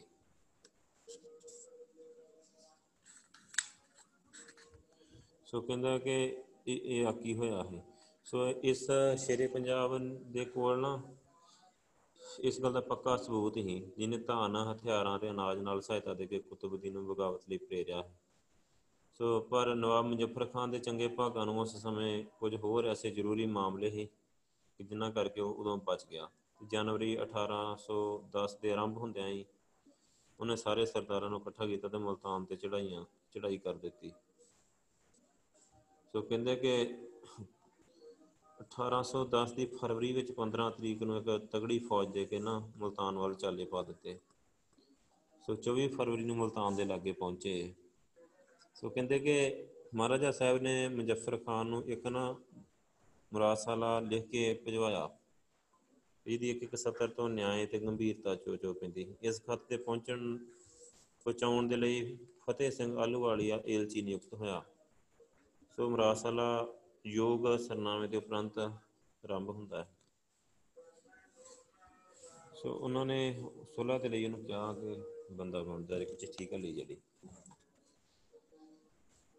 ਪਰ ਕਹਿੰਦੇ ਕਿ ਜਦੋਂ ਫਤਿਹ ਸਿੰਘ ਨੇ ਮੁਲਤਾਨ ਦੇ ਨਵਾਬ ਕੋਲ ਜਾ ਕੇ ਉਹਨੂੰ ਇਹ ਚਿੱਠੀ ਪੜ੍ਹ ਕੇ ਸੁਣਾਈ ਅਤੇ ਉਹਦੇ ਹੱਥਾਂ ਦੇ ਤੋਤੇ ਉੱਡ ਕੇ ਬੜਾ ਘਬਰਾਇਆ। ਉਸ ਵੇਲੇ ਕੋਈ ਤਸੱਲੀ ਬਖਸ਼ ਉੱਤਰ ਦੇਣ ਦੀ ਥਾਂ ਕਸਮਾਂ ਅਤੇ ਸੁਗੰਧਾਂ ਨਾਲ ਗੱਲ ਟਾਲਣੀ ਚਾਹੁੰਦਾ ਹੈ। ਸੋ ਸਰਦਾਰ ਫਤਿਹ ਸਿੰਘ ਨੇ ਐਸੀ ਸੂਰਤ ਵਿੱਚ ਨਵਾਬ ਕੋਲ ਹੋਰ ਠਹਿਰਨ ਤੋਂ ਸਾਫ਼ ਇਨਕਾਰ ਕੀਤਾ ਅਤੇ ਮਹਾਰਾਜਾ ਸਾਹਿਬ ਦੀ ਸੇਵਾ ਵਿੱਚ ਵਾਪਸ ਕੈਂਪ ਵਿੱਚ ਪਹੁੰਚ ਕੇ ਸਾਰੇ ਹਾਲ ਆ ਕੇ ਦੱਸੇ। ਸੋ ਕਹਿੰਦੇ ਕਿ ਉਹਨਾਂ ਨੇ ਉਸੇ ਵੇਲੇ ਇੱਥੇ ਧਾਵਾ ਕਰਨ ਦਾ ਹੁਕਮ ਦੇ ਦਿੱਤਾ। ਸੋ ਨਲੂਏ ਦੀ ਜਦੋਂ ਇੱਦਾਂ ਨਵਾਬ ਬਹਾਵਲਪੁਰ ਦਾ ਖਾਲਸੇ ਦੀ ਤਹਿਤ ਵਿੱਚ ਆਉਣਾ, ਸੋ ਹਰੀ ਸਿੰਘ ਕੌਮੀ ਪਰਵਾਨਿਆਂ ਦੇ ਜੱਥੇ ਵਿੱਚ ਐਂਟਰ ਕਰ ਗਿਆ। ਇੱਥੋਂ ਹੁਣ ਨਾ ਸ਼ੇਰੇ ਪੰਜਾਬ ਨੇ ਇਸ ਲੜਾਈ ਵਿੱਚ ਨਾ ਲਮਕਦਾ ਡਿੱਠਾ ਤਾਂ ਆਪ ਨੇ ਇੱਕ ਤਜਵੀਜ਼ ਸੁੱਧੀ ਕਿ ਫੌਜ ਵਿੱਚੋਂ ਕੁਝ ਐਸੇ ਬਹਾਦਰ ਕੌਮੀ ਪਰਵਾਨੇ ਨਿਤਰਨ ਜੋ ਕਿਲ੍ਹੇ ਦੀ ਦੀਵਾਰ ਦੇ ਹੇਠ ਸੁਰੰਗਾਂ ਲਾ ਕੇ ਅਤੇ ਬਰੂਦ ਭਰ ਦੇਣ। ਸੋ ਹੁਣ ਗੱਲ ਹੀ ਮੁਲਤਾਨ ਦੇ ਕਿਲ੍ਹੇ ਦੀ ਸੀ। ਸੋ ਖਾਲਸਾ ਫੌਜ ਨੂੰ ਕਿਲ੍ਹੇ ਵਿੱਚ ਦਾਖਲ ਹੋਣ ਦਾ ਰਸਤਾ ਮਿਲ ਜਾਏ, ਫਿਰ ਛੇਤੀ ਲੜਾਈ ਫਤਿਹ ਹੋ ਜਾਊਗੀ। ਸੁਰੰਗਾਂ ਲਾਉਣ ਦਾ ਕੰਮ ਇੰਨਾ ਖਤਰਨਾਕ ਹੀ, ਇਸ ਤੋਂ ਸਹੀ ਸਲਾਮਤ ਬਚ ਨਿਕਲਣ ਨਿਕਲਣ ਦੀ ਉਮੀਦ ਵੀ ਨਹੀਂ ਹੋ ਸਕਦੀ। ਸੋ ਉਪਰੋਕਤ ਵਿਚਾਰ ਦੇ ਅਨੁਸਾਰ ਉਸੇ ਵਕਤ ਸ਼ੇਰੇ ਪੰਜਾਬ ਨੇ ਰਣਜੀਤ ਸਿੰਘ ਨੇ ਆਪਣੇ ਸਰਦਾਰਾਂ ਅਤੇ ਫੌਜ ਨੂੰ ਮੂੰਹ ਸਾਹਮਣੇ ਖੜਾ ਕਰਕੇ ਆਖਿਆ ਕਿ ਮੇਰੇ ਵੀਰ ਬਹਾਦਰ ਖਾਲਸਾ ਜੀ, ਮੈਂ ਚਾਹੁੰਦਾ ਕਿ ਲੜਾਈ ਮਤਲਬ ਛੇਤੀ ਨਾਲ ਖਤਮ ਕੀਤੀ ਜਾਵੇ। ਰੋਜ਼ ਰੋਜ਼ ਦੇ ਧਾਵਿਆਂ ਨਾਲ ਸੈਂਕੜੇ ਰੱਬ ਦੇ ਬੰਦਿਆਂ ਦਾ ਨੁਕਸਾਨ ਹੋ ਰਿਹਾ ਹੈ। ਹੁਣ ਕੇਵਲ ਇੱਕੋ ਤਰੀਕਾ ਜਿਹਦੇ ਨਾਲ ਇਹ ਕੰਮ ਹੋ ਸਕਦਾ ਹੈ। ਅਤੇ ਉਹਨਾਂ ਨੇ ਮਤਲਬ ਗੱਲ ਕੀਤੀ ਕਿ ਆਪਾਂ ਇੱਦਾਂ ਬਰੂਦ ਲਾਉਣਾ ਕਿਲ੍ਹੇ ਦੀਆਂ ਕੰਧਾਂ 'ਚ।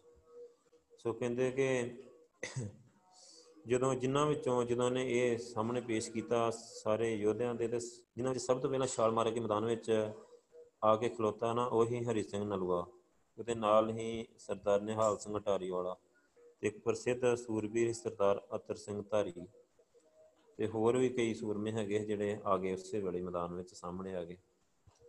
ਸੋ ਕਹਿੰਦੇ ਕਿ ਇਹਨਾਂ ਇਹਨਾਂ ਦੇ ਕੌਮੀ ਸ਼ਹੀਦਾਂ ਦੇ ਇਕੱਠ ਨੂੰ ਦੇਖ ਕੇ ਨਾ ਸੋ ਉਹਦੇ ਜੋਸ਼ ਨੇ ਨਾ ਹੁਲਾਰਾ ਖਾਧਾ ਕਿ ਉਹਨੇ ਬੜੀ ਤੇਜ਼ੀ ਦੇ ਨਾਲ ਉਹ ਅੱਗੇ ਵਧੇ ਅਤੇ ਤੇ ਜਿੰਦਾ ਸ਼ਹੀਦਾਂ ਦੀ ਕਤਾਰ ਵਿੱਚ ਖਲੋਤੇ ਤੇ ਆਖਣ ਲੱਗੇ ਕਿ ਜਿਸ ਫੌਜ ਵਿੱਚ ਇਹੋ ਜਿਹੇ ਯੋਧੇ ਮੌਜੂਦ ਆ ਨਾ, ਉਹਦੇ ਮਾਲਕ ਨੂੰ ਕਿੰਨਾ ਕੁ ਮਾਣ ਹੋਣਾ ਚਾਹੀਦਾ। ਸੋ ਹੁਣ ਮੈਨੂੰ ਇਹ ਨਹੀਂ ਸੋਚਦਾ ਕਿ ਮੈਂ ਆਪ ਪਿੱਛੇ ਰਹਾਂ, ਇਹਨਾਂ ਕੌਮ ਦੇ ਵੀਰਾਂ ਨੂੰ ਮੌਤ ਦੇ ਮੂੰਹ ਵਿੱਚ ਪਾ ਦਿਆਂ। ਮੈਂ ਖੁਦ ਇਹਨਾਂ ਬਹਾਦਰਾਂ ਦੇ ਨਾਲ ਸੁਰੰਗਾਂ ਲਾਉਣ ਲਈ ਜਾਊਂਗਾ, ਰਣਜੀਤ ਸਿੰਘ ਕਹਿਣ ਲੱਗਾ। ਸੋ ਇਸ ਤਰ੍ਹਾਂ ਮੈਂ ਆਪਣਾ ਫਰਜ਼ ਪੂਰਾ ਕਰੂੰਗਾ। ਕਹਿੰਦੇ ਆ ਕਿ ਇਸ ਸਮੇਂ ਸਰਦਾਰ ਹਰੀ ਸਿੰਘ ਨੇ ਬੜੇ ਅਦਬ ਨਾਲ ਕਿਹਾ ਕਿ ਨਹੀਂ ਮਹਾਰਾਜਾ ਸਾਹਿਬ, ਅਸੀਂ ਸਰਕਾਰ ਦੇ ਸੇਵਕ ਮੌਜੂਦ ਬੈਠੇ ਹਾਂ। ਜੇ ਕਦੀ ਇਹ ਸੇਵਾ ਕਰਦਿਆਂ ਅਸੀਂ ਸ਼ਹੀਦ ਹੋ ਗਏ ਤਾਂ ਸਾਡੇ ਅੱਗੇ ਹੋਰ ਕਈ ਪੈਦਾ ਹੋ ਜਾਣਗੇ। ਅਤੇ ਸਤਿਗੁਰੂ ਦਇਆ ਕਰੇ ਵੀ ਜੇ ਸਾਡਾ ਮਹਾਰਾਜ ਨੂੰ ਕੁਝ ਹੋਇਆ ਤਾਂ ਫਿਰ ਮਤਲਬ ਔਖਾ ਹੋ ਜਾਊਗਾ। ਸੋ ਕਹਿੰਦੇ ਕਿ ਇਹ ਵਡਿਆਈ ਸਾਨੂੰ ਵਾਹਿਗੁਰੂ ਨੇ ਬਖਸ਼ੀ ਆ ਵੀ ਇਹ ਸੇਵਾ ਅਸੀਂ ਆਪਣੀ ਆਪ ਨੂੰ ਵਡਭਾਗੀ ਸਮਝ ਕੇ ਕਰਾਂਗੇ। ਸੋ ਕਹਿੰਦੇ ਆ ਕਿ ਇਸੇ ਸਮੇਂ ਸਾਰੇ ਸਰਦਾਰਾਂ ਨੇ ਮਿਲ ਕੇ ਬੜੀ ਮੁਸ਼ਕਲ ਦੇ ਨਾਲ ਮਹਾਰਾਜਾ ਸਾਹਿਬ ਨੂੰ ਮਜਬੂਰ ਕੀਤਾ ਅਤੇ ਅੱਗੇ ਸੋ ਇਹਨਾਂ ਦੀ ਪਹਿਲੀ ਕੁਰਬਾਨੀ ਹਰੀ ਸਿੰਘ ਨਲੂਏ ਦੀ। ਸ਼ੇਰੇ ਪੰਜਾਬ ਨੇ ਇਸ ਤਰ੍ਹਾਂ ਖੁਦ ਮੈਦਾਨ ਵਿੱਚ ਆ ਜਾਣ ਨਾਲ ਫੌਜ ਵਿੱਚ ਜੋਸ਼ ਦਾ ਸਮੁੰਦਰ ਉਛਾਲੇ ਖਾਣ ਲੱਗ ਪਿਆ। ਉਸੇ ਤਰ੍ਹਾਂ ਹਰ ਇੱਕ ਜਵਾਨ ਸਾਹਮਣੇ ਆਉਂਦਾ ਅਤੇ ਦੋਵੇਂ ਹੱਥ ਜੋੜ ਕੇ ਕਹਿੰਦਾ ਕਿ ਇਹ ਸੇਵਾ ਮੈਨੂੰ ਬਖਸ਼ੀ ਜਾਏ। ਸੋ ਕਈ ਹਜ਼ਾਰਾਂ ਦੇ ਇਕੱਠ ਵਿੱਚ ਨਾ ਪਝੱਤਰ ਮਤਲਬ ਇੱਦਾਂ ਦੇ ਮਨ ਚੱਲੇ ਸੂਰਮੇ ਸੀ ਜਿਹੜੇ ਸਰਦਾਰ ਹਰੀ ਸਿੰਘ ਹੀ, ਸਰਦਾਰ ਨਿਹਾਲ ਸਿੰਘ ਹੀ, ਅਤਰ ਸਿੰਘ ਦੀ ਸਰਦਾਰੀ ਵਿੱਚ ਤਿਆਰ ਹੋ ਕੇ ਨਿਕਲ ਆਏ। ਹੁਣ ਮੈਦਾਨ ਵੱਲ ਵਿਦਾ ਹੋਣ ਲੱਗਿਆ ਇਹਨਾਂ ਵਿੱਚੋਂ ਹਰ ਇੱਕ ਯੋਧਾ ਸ਼ੇਰੇ ਪੰਜਾਬ ਦੇ ਸਨਮੁਖ ਹੋ ਕੇ ਵਾਹਿਗੁਰੂ ਜੀ ਕਾ ਖਾਲਸਾ ਵਾਹਿਗੁਰੂ ਜੀ ਕੀ ਫਤਿਹ ਬੁਲਾਉਂਦਾ ਅਤੇ ਅੱਗੋਂ ਖਾਲਸੇ ਦੀ ਚੰਗੀ ਦੇ ਪਿਆਰੀ ਸਤਿਕਾਰ ਬੜੇ ਪ੍ਰੇਮ ਭਾਵ ਨਾਲ ਹਰ ਇੱਕ ਸੂਰਮੇ ਦੀ ਪਿੱਠ 'ਤੇ ਥਾਪੜਾ ਦਿੰਦਾ ਹੋਇਆ ਇਸ ਮਹਾਨ ਕਾਰਜ ਲਈ ਸਫਲਤਾ ਲਈ ਅਸੀਸਾਂ ਦਿੰਦੇ ਹੋਏ ਵਿਦਾਇਗੀ ਬਖਸ਼ਦੇ। ਸੋ ਇਹਨਾਂ ਕੌਮੀ ਸ਼ਹੀਦਾਂ ਦਾ ਜੱਥਾ ਜਿਹੜਾ ਜਕਾਰਿਆਂ ਦੀ ਗੂੰਜ ਦੇ ਵਿੱਚ ਮਸਤ ਹਾਥੀਆਂ ਦੀ ਤਰ੍ਹਾਂ ਕਿਲ੍ਹੇ ਵੱਲ ਅੱਗੇ ਵਧਿਆ। ਕਿਲ੍ਹੇ ਦੇ ਉੱਪਰੋਂ ਜਿਹੜਾ ਨਵਾਬ ਮੁਜ਼ੱਫਰ ਖਾਨ ਇਹਦੀ ਫੌਜ ਨੇ ਕਿਲ੍ਹੇ ਵੱਲ ਆਉਂਦਿਆਂ ਡਿੱਠਾ ਤਾਂ ਉਹਨਾਂ ਨੇ ਉੱਪਰੋਂ ਗੋਲੀਆਂ ਦਾ ਮੀਂਹ ਵਰਸਾਉਣਾ ਸ਼ੁਰੂ ਕਰ ਦਿੱਤਾ। ਪਰ ਇਹਨਾਂ ਬਹਾਦਰਾਂ ਨੇ ਨਾ ਅੱਗਾ ਦੇਖਿਆ ਨਾ ਪਿੱਛਾ, ਉੱਡੇ ਤੇ ਬਿਜਲੀ ਦੀ ਕੜਕ ਵਾਂਗ ਝੱਟ ਕਿਲ੍ਹੇ ਦੀ ਦੀਵਾਰ ਥੱਲੇ ਪਹੁੰਚ ਗਏ ਅਤੇ ਸੁਰੰਗਾਂ ਲਾਉਣੀਆਂ ਸ਼ੁਰੂ ਕਰ ਦਿੱਤੀਆਂ। ਫਸੀਲ ਹੇਠ ਪਹੁੰਚਣ ਤੀਕ ਇਸ ਜੱਥੇ ਦੇ ਕਈ ਜਵਾਨ ਫੱਟੜ ਹੋ ਗਏ। ਸੋ ਸ਼ਹੀਦੀ ਦਾ ਮਹਾਨ ਉੱਚ ਮਰਤਬਾ ਪਾ ਗਏ ਕਈ। ਸੋ ਸ਼ੇਰੇ ਪੰਜਾਬ ਨੇ ਉਸੇ ਵਕਤ ਤਿੰਨ ਤੋਪਾਂ ਇੱਕ ਉੱਚੀ ਥਾਂ 'ਤੇ ਬੀੜ ਦਿੱਤੀਆਂ, ਜਿਨ੍ਹਾਂ ਦੇ ਗੋਲੇ ਕਿਲ੍ਹੇ ਵਿੱਚ ਠੀਕ ਉਸੇ ਥਾਂ ਪੈਂਦੇ ਸੀ ਜਿੱਥੋਂ ਨਵਾਬ ਦੀ ਫੌਜ ਇਹਨਾਂ ਨੂੰ ਸੁਰੰਗਾਂ ਲਾਉਣ ਵਾਲੇ ਜਵਾਨਾਂ 'ਤੇ ਗੋਲੀਆਂ ਚਲਾਉਂਦੀ ਸੀ। ਸੋ ਇਸ ਤਰ੍ਹਾਂ ਤੋਪਾਂ ਦੀ ਮਾਰ ਨਾਲ ਕੁਝ ਸਹੂਲਤ ਵੀ ਹੋ ਗਈ, ਪਰ ਫਿਰ ਵੀ ਜਦ ਕਿਲ੍ਹੇ ਦੀ ਦੀਵਾਰ ਥੱਲੇ ਸਿੰਘਾਂ ਨੂੰ ਸੁਰੰਗਾਂ ਲਾਉਂਦੇ ਦੇਖਿਆ ਤਾਂ ਮੁਜ਼ੱਫਰ ਖਾਨ ਦੇ ਅੱਠ ਪੁੱਤਾਂ ਅਤੇ ਗਾਜ਼ੀਆਂ ਦਾ ਗਜ਼ਬ ਦਾ ਜੋਸ਼ ਵਧਿਆ। ਸੋ ਉੱਪਰੋਂ ਬੜੀ ਤੇਜ਼ੀ ਦੇ ਨਾਲ ਇਹਨਾਂ 'ਤੇ ਗੋਲੀਆਂ ਵਰਸਾਉਂਦੇ ਰਹੇ, ਪਰ ਇਹ ਯੋਧੇ ਮਤਲਬ ਬੜੇ ਠੰਡੇ ਦਿਮਾਗ ਦੇ ਨਾਲ ਆਪਣਾ ਕੰਮ ਵਿੱਚ ਡਟੇ ਰਹੇ। ਸੋ ਇਸ ਸਮੇਂ ਖਾਲਸੇ ਦੇ ਇਹਨਾਂ ਸਿੰਘਾਂ ਵਿੱਚੋਂ ਕੁਝ ਹੋਰ ਜਵਾਨ ਸੀ ਉਹ ਸ਼ਹੀਦੀ ਪਾ ਗਏ। ਸੋ ਬਾਕੀ ਦੇ ਵੀਰਾਂ ਨੇ ਬੜੀ ਫੁਰਤੀ ਨਾਲ ਆਪਣਾ ਕੰਮ ਪੂਰਾ ਕਰ ਲਿਆ। ਹੁਣ ਝੱਟ ਸੁਰੰਗਾਂ ਦੇ ਤੋੜਿਆਂ ਨੂੰ ਅੱਗ ਲਾ ਦਿੱਤੀ ਗਈ। ਫਿਰ ਕੀ ਸੀ, ਬਸ ਅੱਖ ਦੀ ਅੱਖ ਦੇ ਫੋਰ ਦੇ ਵਿੱਚ ਹੀ ਫਸੀਲ ਉੱਪਰ ਉੱਡਦੀ ਦੀ ਸੀ ਅਤੇ ਸ਼ਹੀਦੀ ਜਥਾ ਬੀਰਤਾ ਦੇ ਜੋਸ਼ ਵਿੱਚ ਕੁਝ ਐਸਾ ਮਤਵਾਲਾ ਹੋ ਗਿਆ ਸੀ ਕਿ ਜਦੋਂ ਪਲੀਤਿਆਂ ਨੂੰ ਅੱਗ ਲਗਾਈ ਗਈ ਤਾਂ ਉਸ ਸਮੇਂ ਜਿੰਨਾ ਇਹਨਾਂ ਨੂੰ ਪਿੱਛੇ ਹਟਣਾ ਲੋੜੀਂਦਾ ਸੀ ਓਨਾ ਵੀ ਪਿੱਛੇ ਨਾ ਹਟੇ। ਸੋ ਮਾਲੂਮ ਇਹ ਹੁੰਦਾ ਕਿ ਇਹਨਾਂ ਨੇ ਆਪਸ ਵਿੱਚ ਸਲਾਹ ਪਕਾਈ ਕਿ ਜਿਸ ਵਕਤ ਕਿਲ੍ਹੇ ਦੀ ਦੀਵਾਰ ਸੁਰੰਗਾਂ ਨਾਲ ਉੱਡੂਗੀ ਨਾ, ਸਭ ਤੋਂ ਪਹਿਲਾਂ ਅਸੀਂ ਕਿਲ੍ਹੇ ਦੇ ਅੰਦਰ ਧਾਵਾ ਕਰਕੇ ਦੇ ਅੰਦਰ ਜਾ ਵੜਾਂਗੇ। ਸੋ ਜ਼ਿਆਦਾ ਪਿੱਛੇ ਵੀ ਨਾ ਹਟੇ, ਸੋ ਵੈਰੀ ਨੂੰ ਆਪਣੇ ਕੀਤੇ ਦਾ ਦੰਡ ਦੇਵਾਂਗੇ। ਸੋ ਕਰਤਾਰ ਦਾ ਇਹ ਹੁਕਮ ਹੋਇਆ ਕਿ ਪਲੀਤਿਆਂ ਨੂੰ ਅੱਗ ਲੱਗਦਿਆਂ ਸਾਰੀ ਇੱਕ ਭਿਆਨਕ ਧਮਾਕਾ ਹੋਇਆ ਅਤੇ ਇੱਕ ਪਲ ਵਿੱਚ ਕਿਲ੍ਹੇ ਦੀ ਦੀਵਾਰ ਦਾ ਭਾਗ ਇੰਨੇ ਜ਼ੋਰ ਨਾਲ ਉੱਡਿਆ ਕਿ ਦੀਵਾਰ ਦਾ ਬਹੁਤ ਸਾਰਾ ਮਲਬਾ ਇਸ ਜਥੇ ਦੇ ਇਹਨਾਂ ਬਹਾਦਰ ਸਿੰਘਾਂ ਦੇ ਉੱਤੇ ਆ ਕੇ ਡਿੱਗ ਪਿਆ। ਸੋ ਜਿਸ ਦੇ ਧੱਕੇ ਨਾਲ ਤਿੰਨੇ ਸਖਤ ਫੱਟੜ ਹੋ ਕੇ ਜ਼ਮੀਨ 'ਤੇ ਜਾ ਪਏ।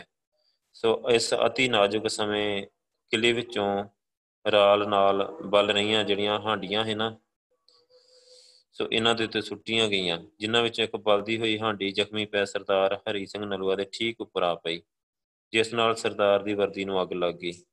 ਸੋ ਇਸ ਬਹਾਦਰ ਸੂਰਮੇ ਦਾ ਸਾਰਾ ਸਰੀਰ ਜਲ ਕੇ ਕਬਾਬ ਬਣ ਗਿਆ। ਸੋ ਠੀਕ ਇਸ ਸਮੇਂ ਇੱਕ ਇਸ ਦੇ ਰਸਾਲੇ ਦੇ ਇੱਕ ਸਿੰਘ ਦੀ ਨਜ਼ਰ ਇਸ ਉੱਤੇ ਜਾ ਪਈ ਜੋ ਸੁਰੰਗ ਲਾਉਣ ਨਾਲ ਆਇਆ ਸੀ। ਉਹ ਝੱਟ ਅੱਗੇ ਵਧਿਆ ਅਤੇ ਇਹਨੇ ਹਰੀ ਸਿੰਘ ਦੀ ਵਰਦੀ ਪਾੜ ਕੇ ਸੁੱਟ ਦਿੱਤੀ ਅਤੇ ਅੱਗ ਬੁਝਾ ਕੇ ਇਹਨੂੰ ਆਪਣੀ ਪਿੱਠ 'ਤੇ ਚੁੱਕ ਕੇ ਗੋਲੀਆਂ ਦੀ ਮਾਰ ਹੇਠ ਬਾਹਰ ਕੱਢ ਲੈਂਦਾ। ਸੋ ਇਸ ਤਰ੍ਹਾਂ ਸਰਦਾਰ ਨਿਹਾਲ ਸਿੰਘ ਅਤੇ ਸਰਦਾਰ ਅਤਰ ਸਿੰਘ ਵੀ ਸਿੰਘਾਂ ਸਿੰਘਾਂ ਨੇ ਚੁੱਕ ਕੇ ਕੈਂਪ ਵਿੱਚ ਪਹੁੰਚਾ ਦਿੱਤਾ ਗਿਆ। ਸੋ ਕਹਿੰਦੇ ਕਿ ਪਰ ਇਹ ਗੱਲ ਬੜੀ ਦੁੱਖ ਦਾ ਹਿਰਦੇ ਨਾਲ ਲਿਖਣੀ ਪੈਂਦੀ ਹੈ ਕਿ ਵਗਦੀਆਂ ਤਲਵਾਰਾਂ ਦੇ ਵਿੱਚ ਜਾ ਕੇ ਧੱਸਣ ਵਾਲਾ ਜਿਹੜਾ ਅਦੁੱਤੀ ਸੂਰਮਾ ਸਰਦਾਰ ਅਤਰ ਸਿੰਘ ਉਹਦਾ ਡੇਰੇ ਤੋਂ ਪਹੁੰਚਣ ਤੋਂ ਪਹਿਲਾਂ ਹੀ ਸ਼ਹੀਦੀ ਪ੍ਰਾਪਤ ਕਰ ਗਿਆ। तो उधर वक्त सुरंगां दे फटण दे धमाके की आवाज़ हुई। शेर पंजाब ने जोर साला फौज इस उड़ीक च खड़े ही बड़ी छेती नाल किले ते जाके धावा कर दिता। बस फिर की ही उन्होंने जोश में बेसुरत हो गए। सो उन्होंने हर एक ये चाहता है कि मेरी श्री साहब के नाल मतलब ਜਿਹੜੇ ਮੁਗਲਾਂ ਜ਼ਿਆਦਾ ਤੋਂ ਜ਼ਿਆਦਾ ਮਾਰੇ ਜਾਣ। ਉਹਨਾਂ ਨੇ ਜਾ ਕਿਲੇ ਵਿੱਚ ਜਾ ਵੜੀ ਸਾਰੀ ਸਿੱਖ ਰੈਜੀਮੈਂਟ ਹੀ ਜਿਹੜੀ। ਸੋ ਉਹਨਾਂ ਨੇ ਇਸੇ ਤਰ੍ਹਾਂ ਮਤਲਬ ਉਹਨਾਂ ਸਾਰੇ ਸ਼ਹੀਦਾਂ ਨੂੰ ਜਿਹੜੇ ਇਹ ਕੈਂਪਾਂ ਵਿੱਚ ਪਹੁੰਚਾ ਦਿੱਤਾ ਗਿਆ। ਜਿਹੜੇ ਉੱਥੇ ਜਿਹੜੇ ਮੁੰਡੇ ਕਿਲੇ ਦੀ ਕੰਧ ਢਾਉਂਦੇ ਸ਼ਹੀਦ ਹੋ ਗਏ ਇਹ, ਕੋਈ ਜ਼ਖਮੀ ਹੋ ਗਏ ਇਹ। ਸੋ ਉਸ ਤੋਂ ਬਾਅਦ ਇਹਨਾਂ ਨੇ ਤੋਪਖਾਨੇ ਦੇ ਨਾਲ ਮਤਲਬ ਉਹਨਾਂ ਧੂੰਆਂ ਧਾਰ ਗੋਲੀਬਾਰੀ ਕੀਤੀ। ਸੋ ਮੁੜ ਕੇ ਲੜਾਈ ਦਾ ਨਾਂ ਉਹ ਨਾਂ ਲੈਣ ਦਾ ਹੌਸਲਾ ਨਾ ਕਰ ਸਕਿਆ।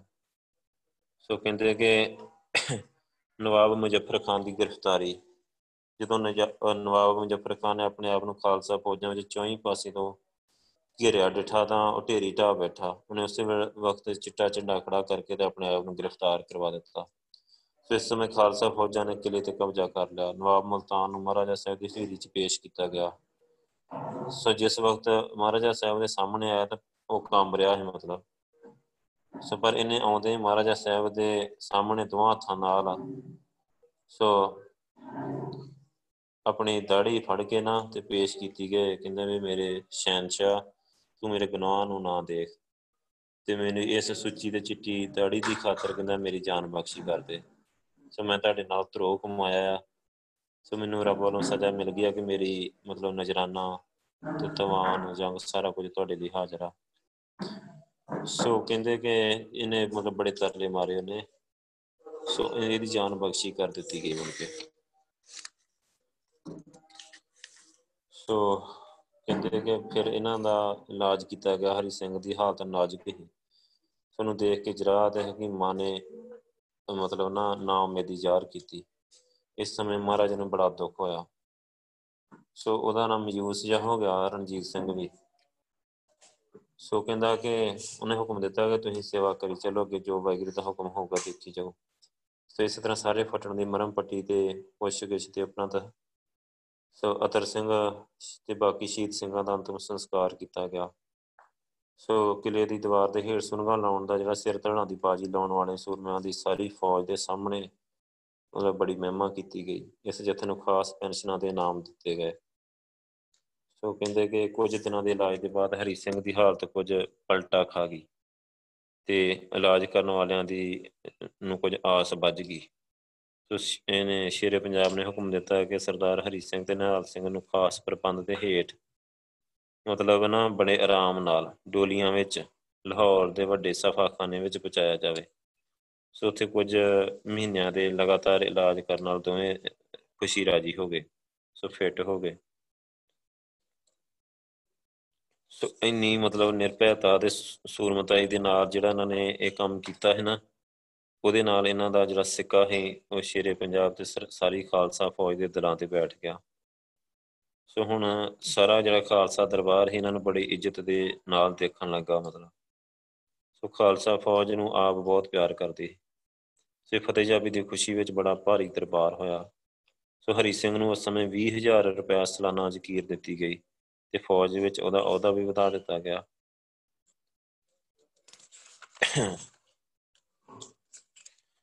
ਸੋ ਹਰੀ ਸਿੰਘ ਦਾ ਉੱਚ ਦੇ ਪੀਰਾਂ ਨੂੰ ਸੋਧਣਾ, ਇੱਥੋਂ ਦਾ ਪੂਰਾ ਪ੍ਰਬੰਧ ਕਰਕੇ ਹਰੀ ਸਿੰਘ ਨੇ ਨਾ ਦਲ ਸਿੰਘ ਰੰਧਾਵਾ ਅਜੇ ਵਿਹਲੇ ਹੀ ਹੋਏ ਸੀ ਕਿ ਮਹਾਰਾਜਾ ਸਾਹਿਬ ਦਾ ਖਲੀਤਾ ਪਹੁੰਚਿਆ, ਜਿਸ ਵਿੱਚ ਸਰਕਾਰ ਨੇ ਦੋਵਾਂ ਨੂੰ ਲਿਖਿਆ ਸੀ ਕਿ ਉੱਚ ਦੇ ਗਿਲਾਨੀ ਤੇ ਬੁਖਾਰੀ ਸੈਯਦਾਂ ਦੀਆਂ ਵਧੀਕੀਆਂ ਤੇ ਜ਼ੁਲਮਾਂ ਦੀਆਂ ਬੜੀਆਂ ਸ਼ਿਕਾਇਤਾਂ ਪਹੁੰਚ ਰਹੀਆਂ। ਸੋ ਇਹ ਪੀਰ ਹੈਗੇ ਸੀ ਇੱਥੋਂ ਇਸ ਇਲਾਕੇ ਦੇ ਹੈਗੇ ਸੀ। ਆਪਾਂ ਨੂੰ ਪਤਾ ਆਪਾਂ ਪਿੱਛੇ ਪੜ੍ਹ ਕੇ ਨਾ ਗੁਰੂ ਸਾਹਿਬ ਵੀ ਉੱਚ ਦੇ ਪੀਰ ਬਣ ਕੇ ਨਿਕਲੇ। ਇਹ ਉੱਚ ਦੇ ਪੀਰ ਮੰਨੇ ਜਾਂਦੇ ਤੇ ਇਹ ਮਤਲਬ ਬਹਾਵਲਪੁਰ ਦੇ ਇੱਧਰ ਇਲਾਕੇ 'ਚ ਹੀ ਤੇ ਇਹ ਕਾਫੀ ਮਤਲਬ ਨਾ ਲੋਕਾਂ ਨੂੰ ਪਰੇਸ਼ਾਨ ਕਰਦੇ। ਸੋ ਕਹਿੰਦੇ ਕਿ ਇਹ ਜਿਹੜੇ ਬੜੇ ਪੱਖਪਾਤੀ ਤੇ ਹਿੰਦੂਆਂ ਤੋਂ ਇੰਨੀ ਘਿਰਣਾ ਕਰਦੇ ਕਿ ਰਾਹ ਜਾਂਦੇ ਕੋਈ ਹਿੰਦੂ ਸਾਹਮਣੇ ਆ ਜਾਏ ਨਾ ਤੇ ਆਪਣੇ ਮੂੰਹ 'ਤੇ ਕੱਪੜਾ ਪਾ ਲੈਂਦੇ ਜਾਂ ਹਿੰਦੂ ਦੇ ਮੂੰਹ ਵਿੱਚ ਥੁੱਕ ਸੁੱਟਦੇ ਮਤਲਬ। ਇੰਨੀ ਨਫ਼ਰਤ ਕਰਦੇ ਹਿੰਦੂਆਂ ਦੇ ਨਾਲ। ਸੋ ਗੈਰ ਮੁਸਲਮਾਨਾਂ ਲਈ ਇਹ ਨਫ਼ਰਤ ਇੱਥੋਂ ਤੱਕ ਵਧੀ ਕਿ ਹਿੰਦੂਆਂ ਨੇ ਆਪਣੇ ਇਲਾਕੇ ਵਿੱਚ ਵਸਣ ਵਸਣੇ ਨਹੀਂ ਦਿੰਦੇ। ਸੋ ਜਿਹੜੇ ਇਲਾਕੇ ਜਿਹਨਾਂ ਦਾ ਜ਼ੋਰ ਮੰਨਿਆ ਜਾਂਦਾ ਸੀ ਸੋ ਉੱਥੇ ਕੋਈ ਪੁੱਛਣ ਦੀ ਵੀ ਜ਼ਰੂਰਤ ਨਹੀਂ ਕਰਦਾ ਇਹਨਾਂ ਨੂੰ। ਸੋ ਇਸ ਕਰਕੇ ਇਹਨੇ ਖੁਦ ਸਰ ਹੋ ਗਏ ਸੀ ਕਿ ਇਹ ਮਤਲਬ ਨਾ ਦਿਨ ਦਿਹਾੜੇ ਲੁੱਟ ਮਾਰ ਕਰਕੇ ਤੇ ਕਈ ਜ਼ੁਲਮ ਕਰ ਦਿੰਦੇ। ਸੋ ਹੁਣ ਜਦੋਂ ਮਹਾਰਾਜਾ ਸਾਹਿਬ ਨੂੰ ਹੁਕਮ ਪਹੁੰਚਿਆ ਤੇ ਉਹਨੇ ਦਲ ਸਿੰਘ ਤੇ ਸਰਦਾਰ ਹਰੀ ਸਿੰਘ ਨੂੰ ਖਾਲਸਾ ਫੌਜਾਂ ਦੇ ਕਿ ਉੱਚ ਵੱਲ ਕੂਚ ਕਰਨ ਦਾ ਹੁਕਮ ਦੇ ਦਿੱਤਾ। ਬਸ ਹੁਕਮ ਦੀ ਹੀ ਦੇਰ ਸੀ, ਖਾਲਸਾ ਫੌਜਾਂ ਨੇ ਲੰਮੇ ਕੂਚ ਕਰਕੇ ਉੱਚ ਤੇ ਜਾ ਧਾਵਾ ਕੀਤਾ। ਅੱਗੋਂ ਸਈਦਾ ਨੇ ਪਹਿਲੇ ਪਹਿਲੇ ਬੜਾ ਜੋਸ਼ ਦੱਸਿਆ ਤੇ ਝਟਪਟ ਤਿਆਰ ਹੋ ਕੇ ਲੜਾਈ ਲਈ ਡਟ ਗਏ, ਪਰ ਖਾਲਸੇ ਦੇ ਤੋਪਖਾਨਿਆਂ ਨੇ ਉਹ ਧੂਆਂ ਧਾਰ ਗੋਲਾਬਾਰੀ ਕੀਤੀ। ਸੋ ਧਰਤੀ ਆਕਾਸ਼ ਗੂੰਜ ਉੱਠਿਆ। ਬੁਖਾਰੀਆਂ ਦਾ ਬੜਾ ਪੱਕਾ ਕਿਲ੍ਹਾ ਸੀ ਗਿਰਾ ਕੇ ਧਰਤੀ ਨਾਲ ਮਿਲਾ ਦਿੱਤਾ ਗਿਆ। ਹੁਣ ਹੰਕਾਰੀ ਸਈਦ ਬੜੇ ਘਬਰਾਏ ਤੇ ਉਹ ਅੱਖਾਂ ਜੋ ਘਿਰਣਾ ਤੇ ਤੇਜਮਈ ਮਤਲਬ ਨਾ ਹੰਕਾਰ ਵਿੱਚ ਮਸਤ ਸੀ ਨਾ, ਹਿੰਦੂਆਂ ਦੇ ਮੱਥੇ ਨਹੀਂ ਸਨ ਲੱਗਦੀਆਂ। ਸੋ ਖਾਲਸੇ ਦੇ ਦਬ ਦਬਾਏ ਤੇ ਸੂਰਮਤਾਈ ਦੇ ਅੱਗੇ ਨਾ ਚੁੰਦਿਆ ਕੇ ਨੀਵੀਆਂ ਹੋ ਗਈਆਂ ਤੇ ਮੁੜ ਕਦੇ ਉੱਚੀਆਂ ਨਹੀਂ ਹੋ ਸਕੀਆਂ। ਸੋ ਸਾਰੀ ਉਮਰ ਦਾ ਹੰਕਾਰ ਉਹਨਾਂ ਦਾ ਟੁੱਟ ਗਿਆ। ਇਹ ਸਮਾਂ ਹੰਕਾਰੀਆਂ ਨੂੰ ਬੜਾ ਹੀ ਸਿੱਖਿਆ ਦੇਣ ਵਾਲਾ ਸੀ। ਜਦ ਇਹਨਾਂ ਸਈਦਾਂ ਨੇ ਆਪਣੇ ਆਪ ਨੂੰ ਮਤਲਬ ਨਾ ਬਚਾਉਣ ਲਈ ਹੋਰ ਕੋਈ ਰਾਹ ਬਾਕੀ ਨਾ ਰਹਿੰਦਾ ਡਿੱਠਾ ਤਾਂ ਮੂੰਹ ਵਿੱਚ ਘਾਹ ਲੈ ਕੇ ਆਪਣੀ ਜਾਨ ਬਖਸ਼ੀ ਲਈ ਖਾਲਸੇ ਦਰਬਾਰ ਵਿੱਚ ਹਾਜ਼ਰ ਹੋਏ। ਅੱਗੇ ਨੂੰ ਖਾਲਸੇ ਦੇ ਹੁਕਮ ਵਿੱਚ ਅਮਨ ਅਮਾਨ ਨਾਲ ਰਹਿਣ ਲਈ ਅਹਿਦਨਾਮਾ ਲਿਖ ਕੇ ਦਿੱਤਾ। ਸੋ ਮੂੰਹ ਵਿੱਚ ਘਾਹ ਪਾ ਕੇ ਇਹਨਾਂ ਨੇ ਨਾ ਮਤਲਬ ਜਿਵੇਂ ਘਾਹ ਦੀਆਂ ਤੇੜਾ ਮੂੰਹ ਵਿੱਚ ਪਾ ਕੇ ਤੇ ਇਹਨਾਂ ਨੇ ਮਾਫ਼ੀ ਮੰਗੀ ਵੀ ਅਸੀਂ ਅੱਗੇ ਤੋਂ ਕਦੇ ਨਹੀਂ ਇੱਦਾਂ ਦਾ ਕੰਮ ਕਰਾਂਗੇ। ਸੋ ਇਹਨਾਂ ਨੇ ਪੰਜੀ ਹਜ਼ਾਰ ਰੁਪਏ ਜੁਰਮਾਨਾ ਮਤਲਬ ਦਿੱਤਾ ਖਾਲਸੇ ਫੌਜ ਨੂੰ। ਸੋ ਜੁਰਮਾਨੇ ਦੀ ਵਸੂਲੀ ਦੇ ਉਪਰੰਤ ਖਾਲਸਾ ਫੌਜਾਂ ਲਾਹੌਰ ਪਰਤਾਈਆਂ। ਇਸ ਮੁਹਿੰਮ ਵਿੱਚ ਸਰਦਾਰ ਦਾਲ ਸਿੰਘ ਤੇ ਹਰੀ ਸਿੰਘ ਨਲੂਏ ਦੀ ਬਹਾਦਰੀ ਤੇ ਯੋਗਤਾ ਤੇ ਦ੍ਰਿੜਤਾ ਦਾ ਹਾਲ ਜੋ ਅੱਖੀਂ ਡਿੱਠਾ ਹੈ ਨਾ ਜਿਹਨੇ, ਉਹਨੇ ਆ ਕੇ ਸ਼ੇਰੇ ਪੰਜਾਬ ਨੂੰ ਦੱਸਿਆ, ਜਿਹਨੂੰ ਸੁਣ ਕੇ ਮਹਾਰਾਜਾ ਸਾਹਿਬ ਬੜੇ ਖੁਸ਼ ਹੋਏ। ਸੋ ਉਹਨਾਂ ਨੂੰ ਇਹਨਾਂ ਦਾ ਹੌਸਲਾ ਵਧਾਉਣ ਵਾਸਤੇ ਨਾ ਮਿੱਠੇ ਟਵਾਣੇ ਦਾ ਇਲਾਕਾ ਇਹ ਸੋ ਜਗੀਰ ਵਜੋਂ ਦੇ ਦਿੱਤਾ ਇਹਨਾਂ ਨੂੰ। ਸੋ ਅਫਗਾਨਾਂ ਪਰ ਖਾਲਸੇ ਦੀ ਪਹਿਲੀ ਫਤਿਹ ਤੇ ਕਿਲ੍ਹਾ ਅਟਕ ਤੇ ਕਬਜ਼ਾ। ਅਟਕ ਦਾ ਜਿਹੜਾ ਹੈਗਾ ਨਾ ਕਿਲ੍ਹਾ ਇਹ ਸਾਰੀ ਦੁਨੀਆ 'ਚ ਪ੍ਰਸਿੱਧ ਸੀ। ਦਰਿਆ ਸਿੰਧ ਦੇ ਠੀਕ ਪੱਤਣ ਦੇ ਉੱਤੇ ਬਣਿਆ ਹੋਇਆ ਹੈ। ਪੱਤਣ ਜਿੱਥੇ ਹੁੰਦਾ ਦਰਿਆ ਦਾ, ਉੱਥੋਂ ਦਰਿਆ ਬਹੁਤ ਡੂੰਘਾ ਹੁੰਦਾ ਹੈ। ਸੋ ਉੱਥੋਂ ਉਹਦੀ ਚੜਾਈ ਥੋੜ੍ਹੀ ਘੱਟ ਹੁੰਦੀ ਪਰ ਡੂੰਘਾ ਬਹੁਤ ਹੁੰਦਾ ਹੈ ਦਰਿਆ। ਜਿਵੇਂ ਹਰੀਕੇ ਪੱਤਣ ਆ ਨਾ, ਉੱਥੇ ਦੋ ਦਰਿਆ ਮਿਲਦੇ ਸੀ ਤੇ ਬਹੁਤ ਡੂੰਘਾ ਹੁੰਦਾ ਹੈ, ਪਾਣੀ ਬਹੁਤ ਜ਼ਿਆਦਾ ਹੁੰਦਾ। ਸੋ ਅਫਗਾਨਿਸਤਾਨ ਦੇ ਲਸ਼ਕਰਾਂ ਦਾ ਪੰਜਾਬ ਉੱਤੇ ਧਾਵਿਆਂ ਦਾ ਇਹ ਦਰਵਾਜ਼ਾ ਹੈ ਮਤਲਬ। ਉਹਨੇ ਦਿਨੀ ਕਿਲ੍ਹਾ ਅਟਕ ਅਫਗਾਨੀ ਹਕੂਮਤ ਵੱਲੋਂ ਜਹਾਨਦਾਦ ਖਾਨ ਦੇ ਕਬਜ਼ੇ ਵਿੱਚ ਸੀ। ਸੋ ਸ਼ੇਰੇ ਪੰਜਾਬ ਮਹਾਰਾਜਾ ਰਣਜੀਤ ਸਿੰਘ ਨੇ ਦੂਰ ਦ੍ਰਿਸ਼ਟੀ ਨੂੰ ਮੁੱਖ ਰੱਖ ਕੇ ਮਤਲਬ ਮੁੱਦਤ ਤੋਂ ਇਰਾਦਾ ਕਰ ਲਿਆ ਕਿ ਜਿੰਨੀ ਛੇਤੀ ਹੋ ਸਕੇ ਕਿਲ੍ਹਾ ਅਟਕ 'ਤੇ ਕਬਜ਼ਾ ਕਰਕੇ ਉਹਨੂੰ ਖਾਲਸਾ ਰਾਜ ਨਾਲ ਮਿਲਾ ਲਿਆ ਜਾਵੇ ਤਾਂ ਕਿ ਉੱਧਰ ਦਾ ਰਾਹ ਹੀ ਬੰਦ ਹੋ ਜਾਵੇ। ਸੋ ਅਫਗਾਨੀ ਲਸ਼ਕਰਾਂ ਦੇ ਧਾਵਿਆਂ ਤੋਂ ਮਤਲਬ ਪੰਜਾਬ ਆ ਹਮੇਸ਼ਾ ਲਈ ਸੁਰੱਖਿਅਤ ਹੋ ਜਾਵੇ। ਅਠਾਰਾਂ ਸੌ ਤੇਰ੍ਹਾਂ ਈਸਵੀ ਵਿੱਚ ਆਰੰਭ ਵਿੱਚ ਜਦੋਂ ਮਹਾਰਾਜ ਇਹਨਾਂ ਵਿਚਾਰਾਂ ਵਿੱਚ ਇਹ ਸੀ ਕਿ ਕੋਈ ਐਸੀ ਵਿਉਂਤ ਨਿਕਲ ਆਏ ਕਿ ਬਿਨਾਂ ਕਿਸੇ ਲੰਮੇ ਖੂਨ ਖਰਾਬੇ ਦੇ ਇਸ ਕਿਲ੍ਹੇ 'ਤੇ ਕਬਜ਼ਾ ਹੋ ਜਾਏ।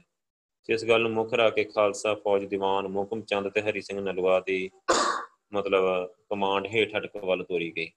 ਇਹ ਫੌਜ ਅਜੇ ਦਰਿਆ ਜੇਹਲਮ ਤੋਂ ਪਾਰ ਹੀ ਹੋਈ ਸੀ ਕਿ ਬਹਾਦਰ ਫਤਿਹ ਖਾਨ ਦੇ ਵਜ਼ੀਰ ਨੂੰ ਖਾਲਸੇ ਦੇ ਇੱਧਰ ਆਉਣ ਦਾ ਪਤਾ ਲੱਗ ਗਿਆ।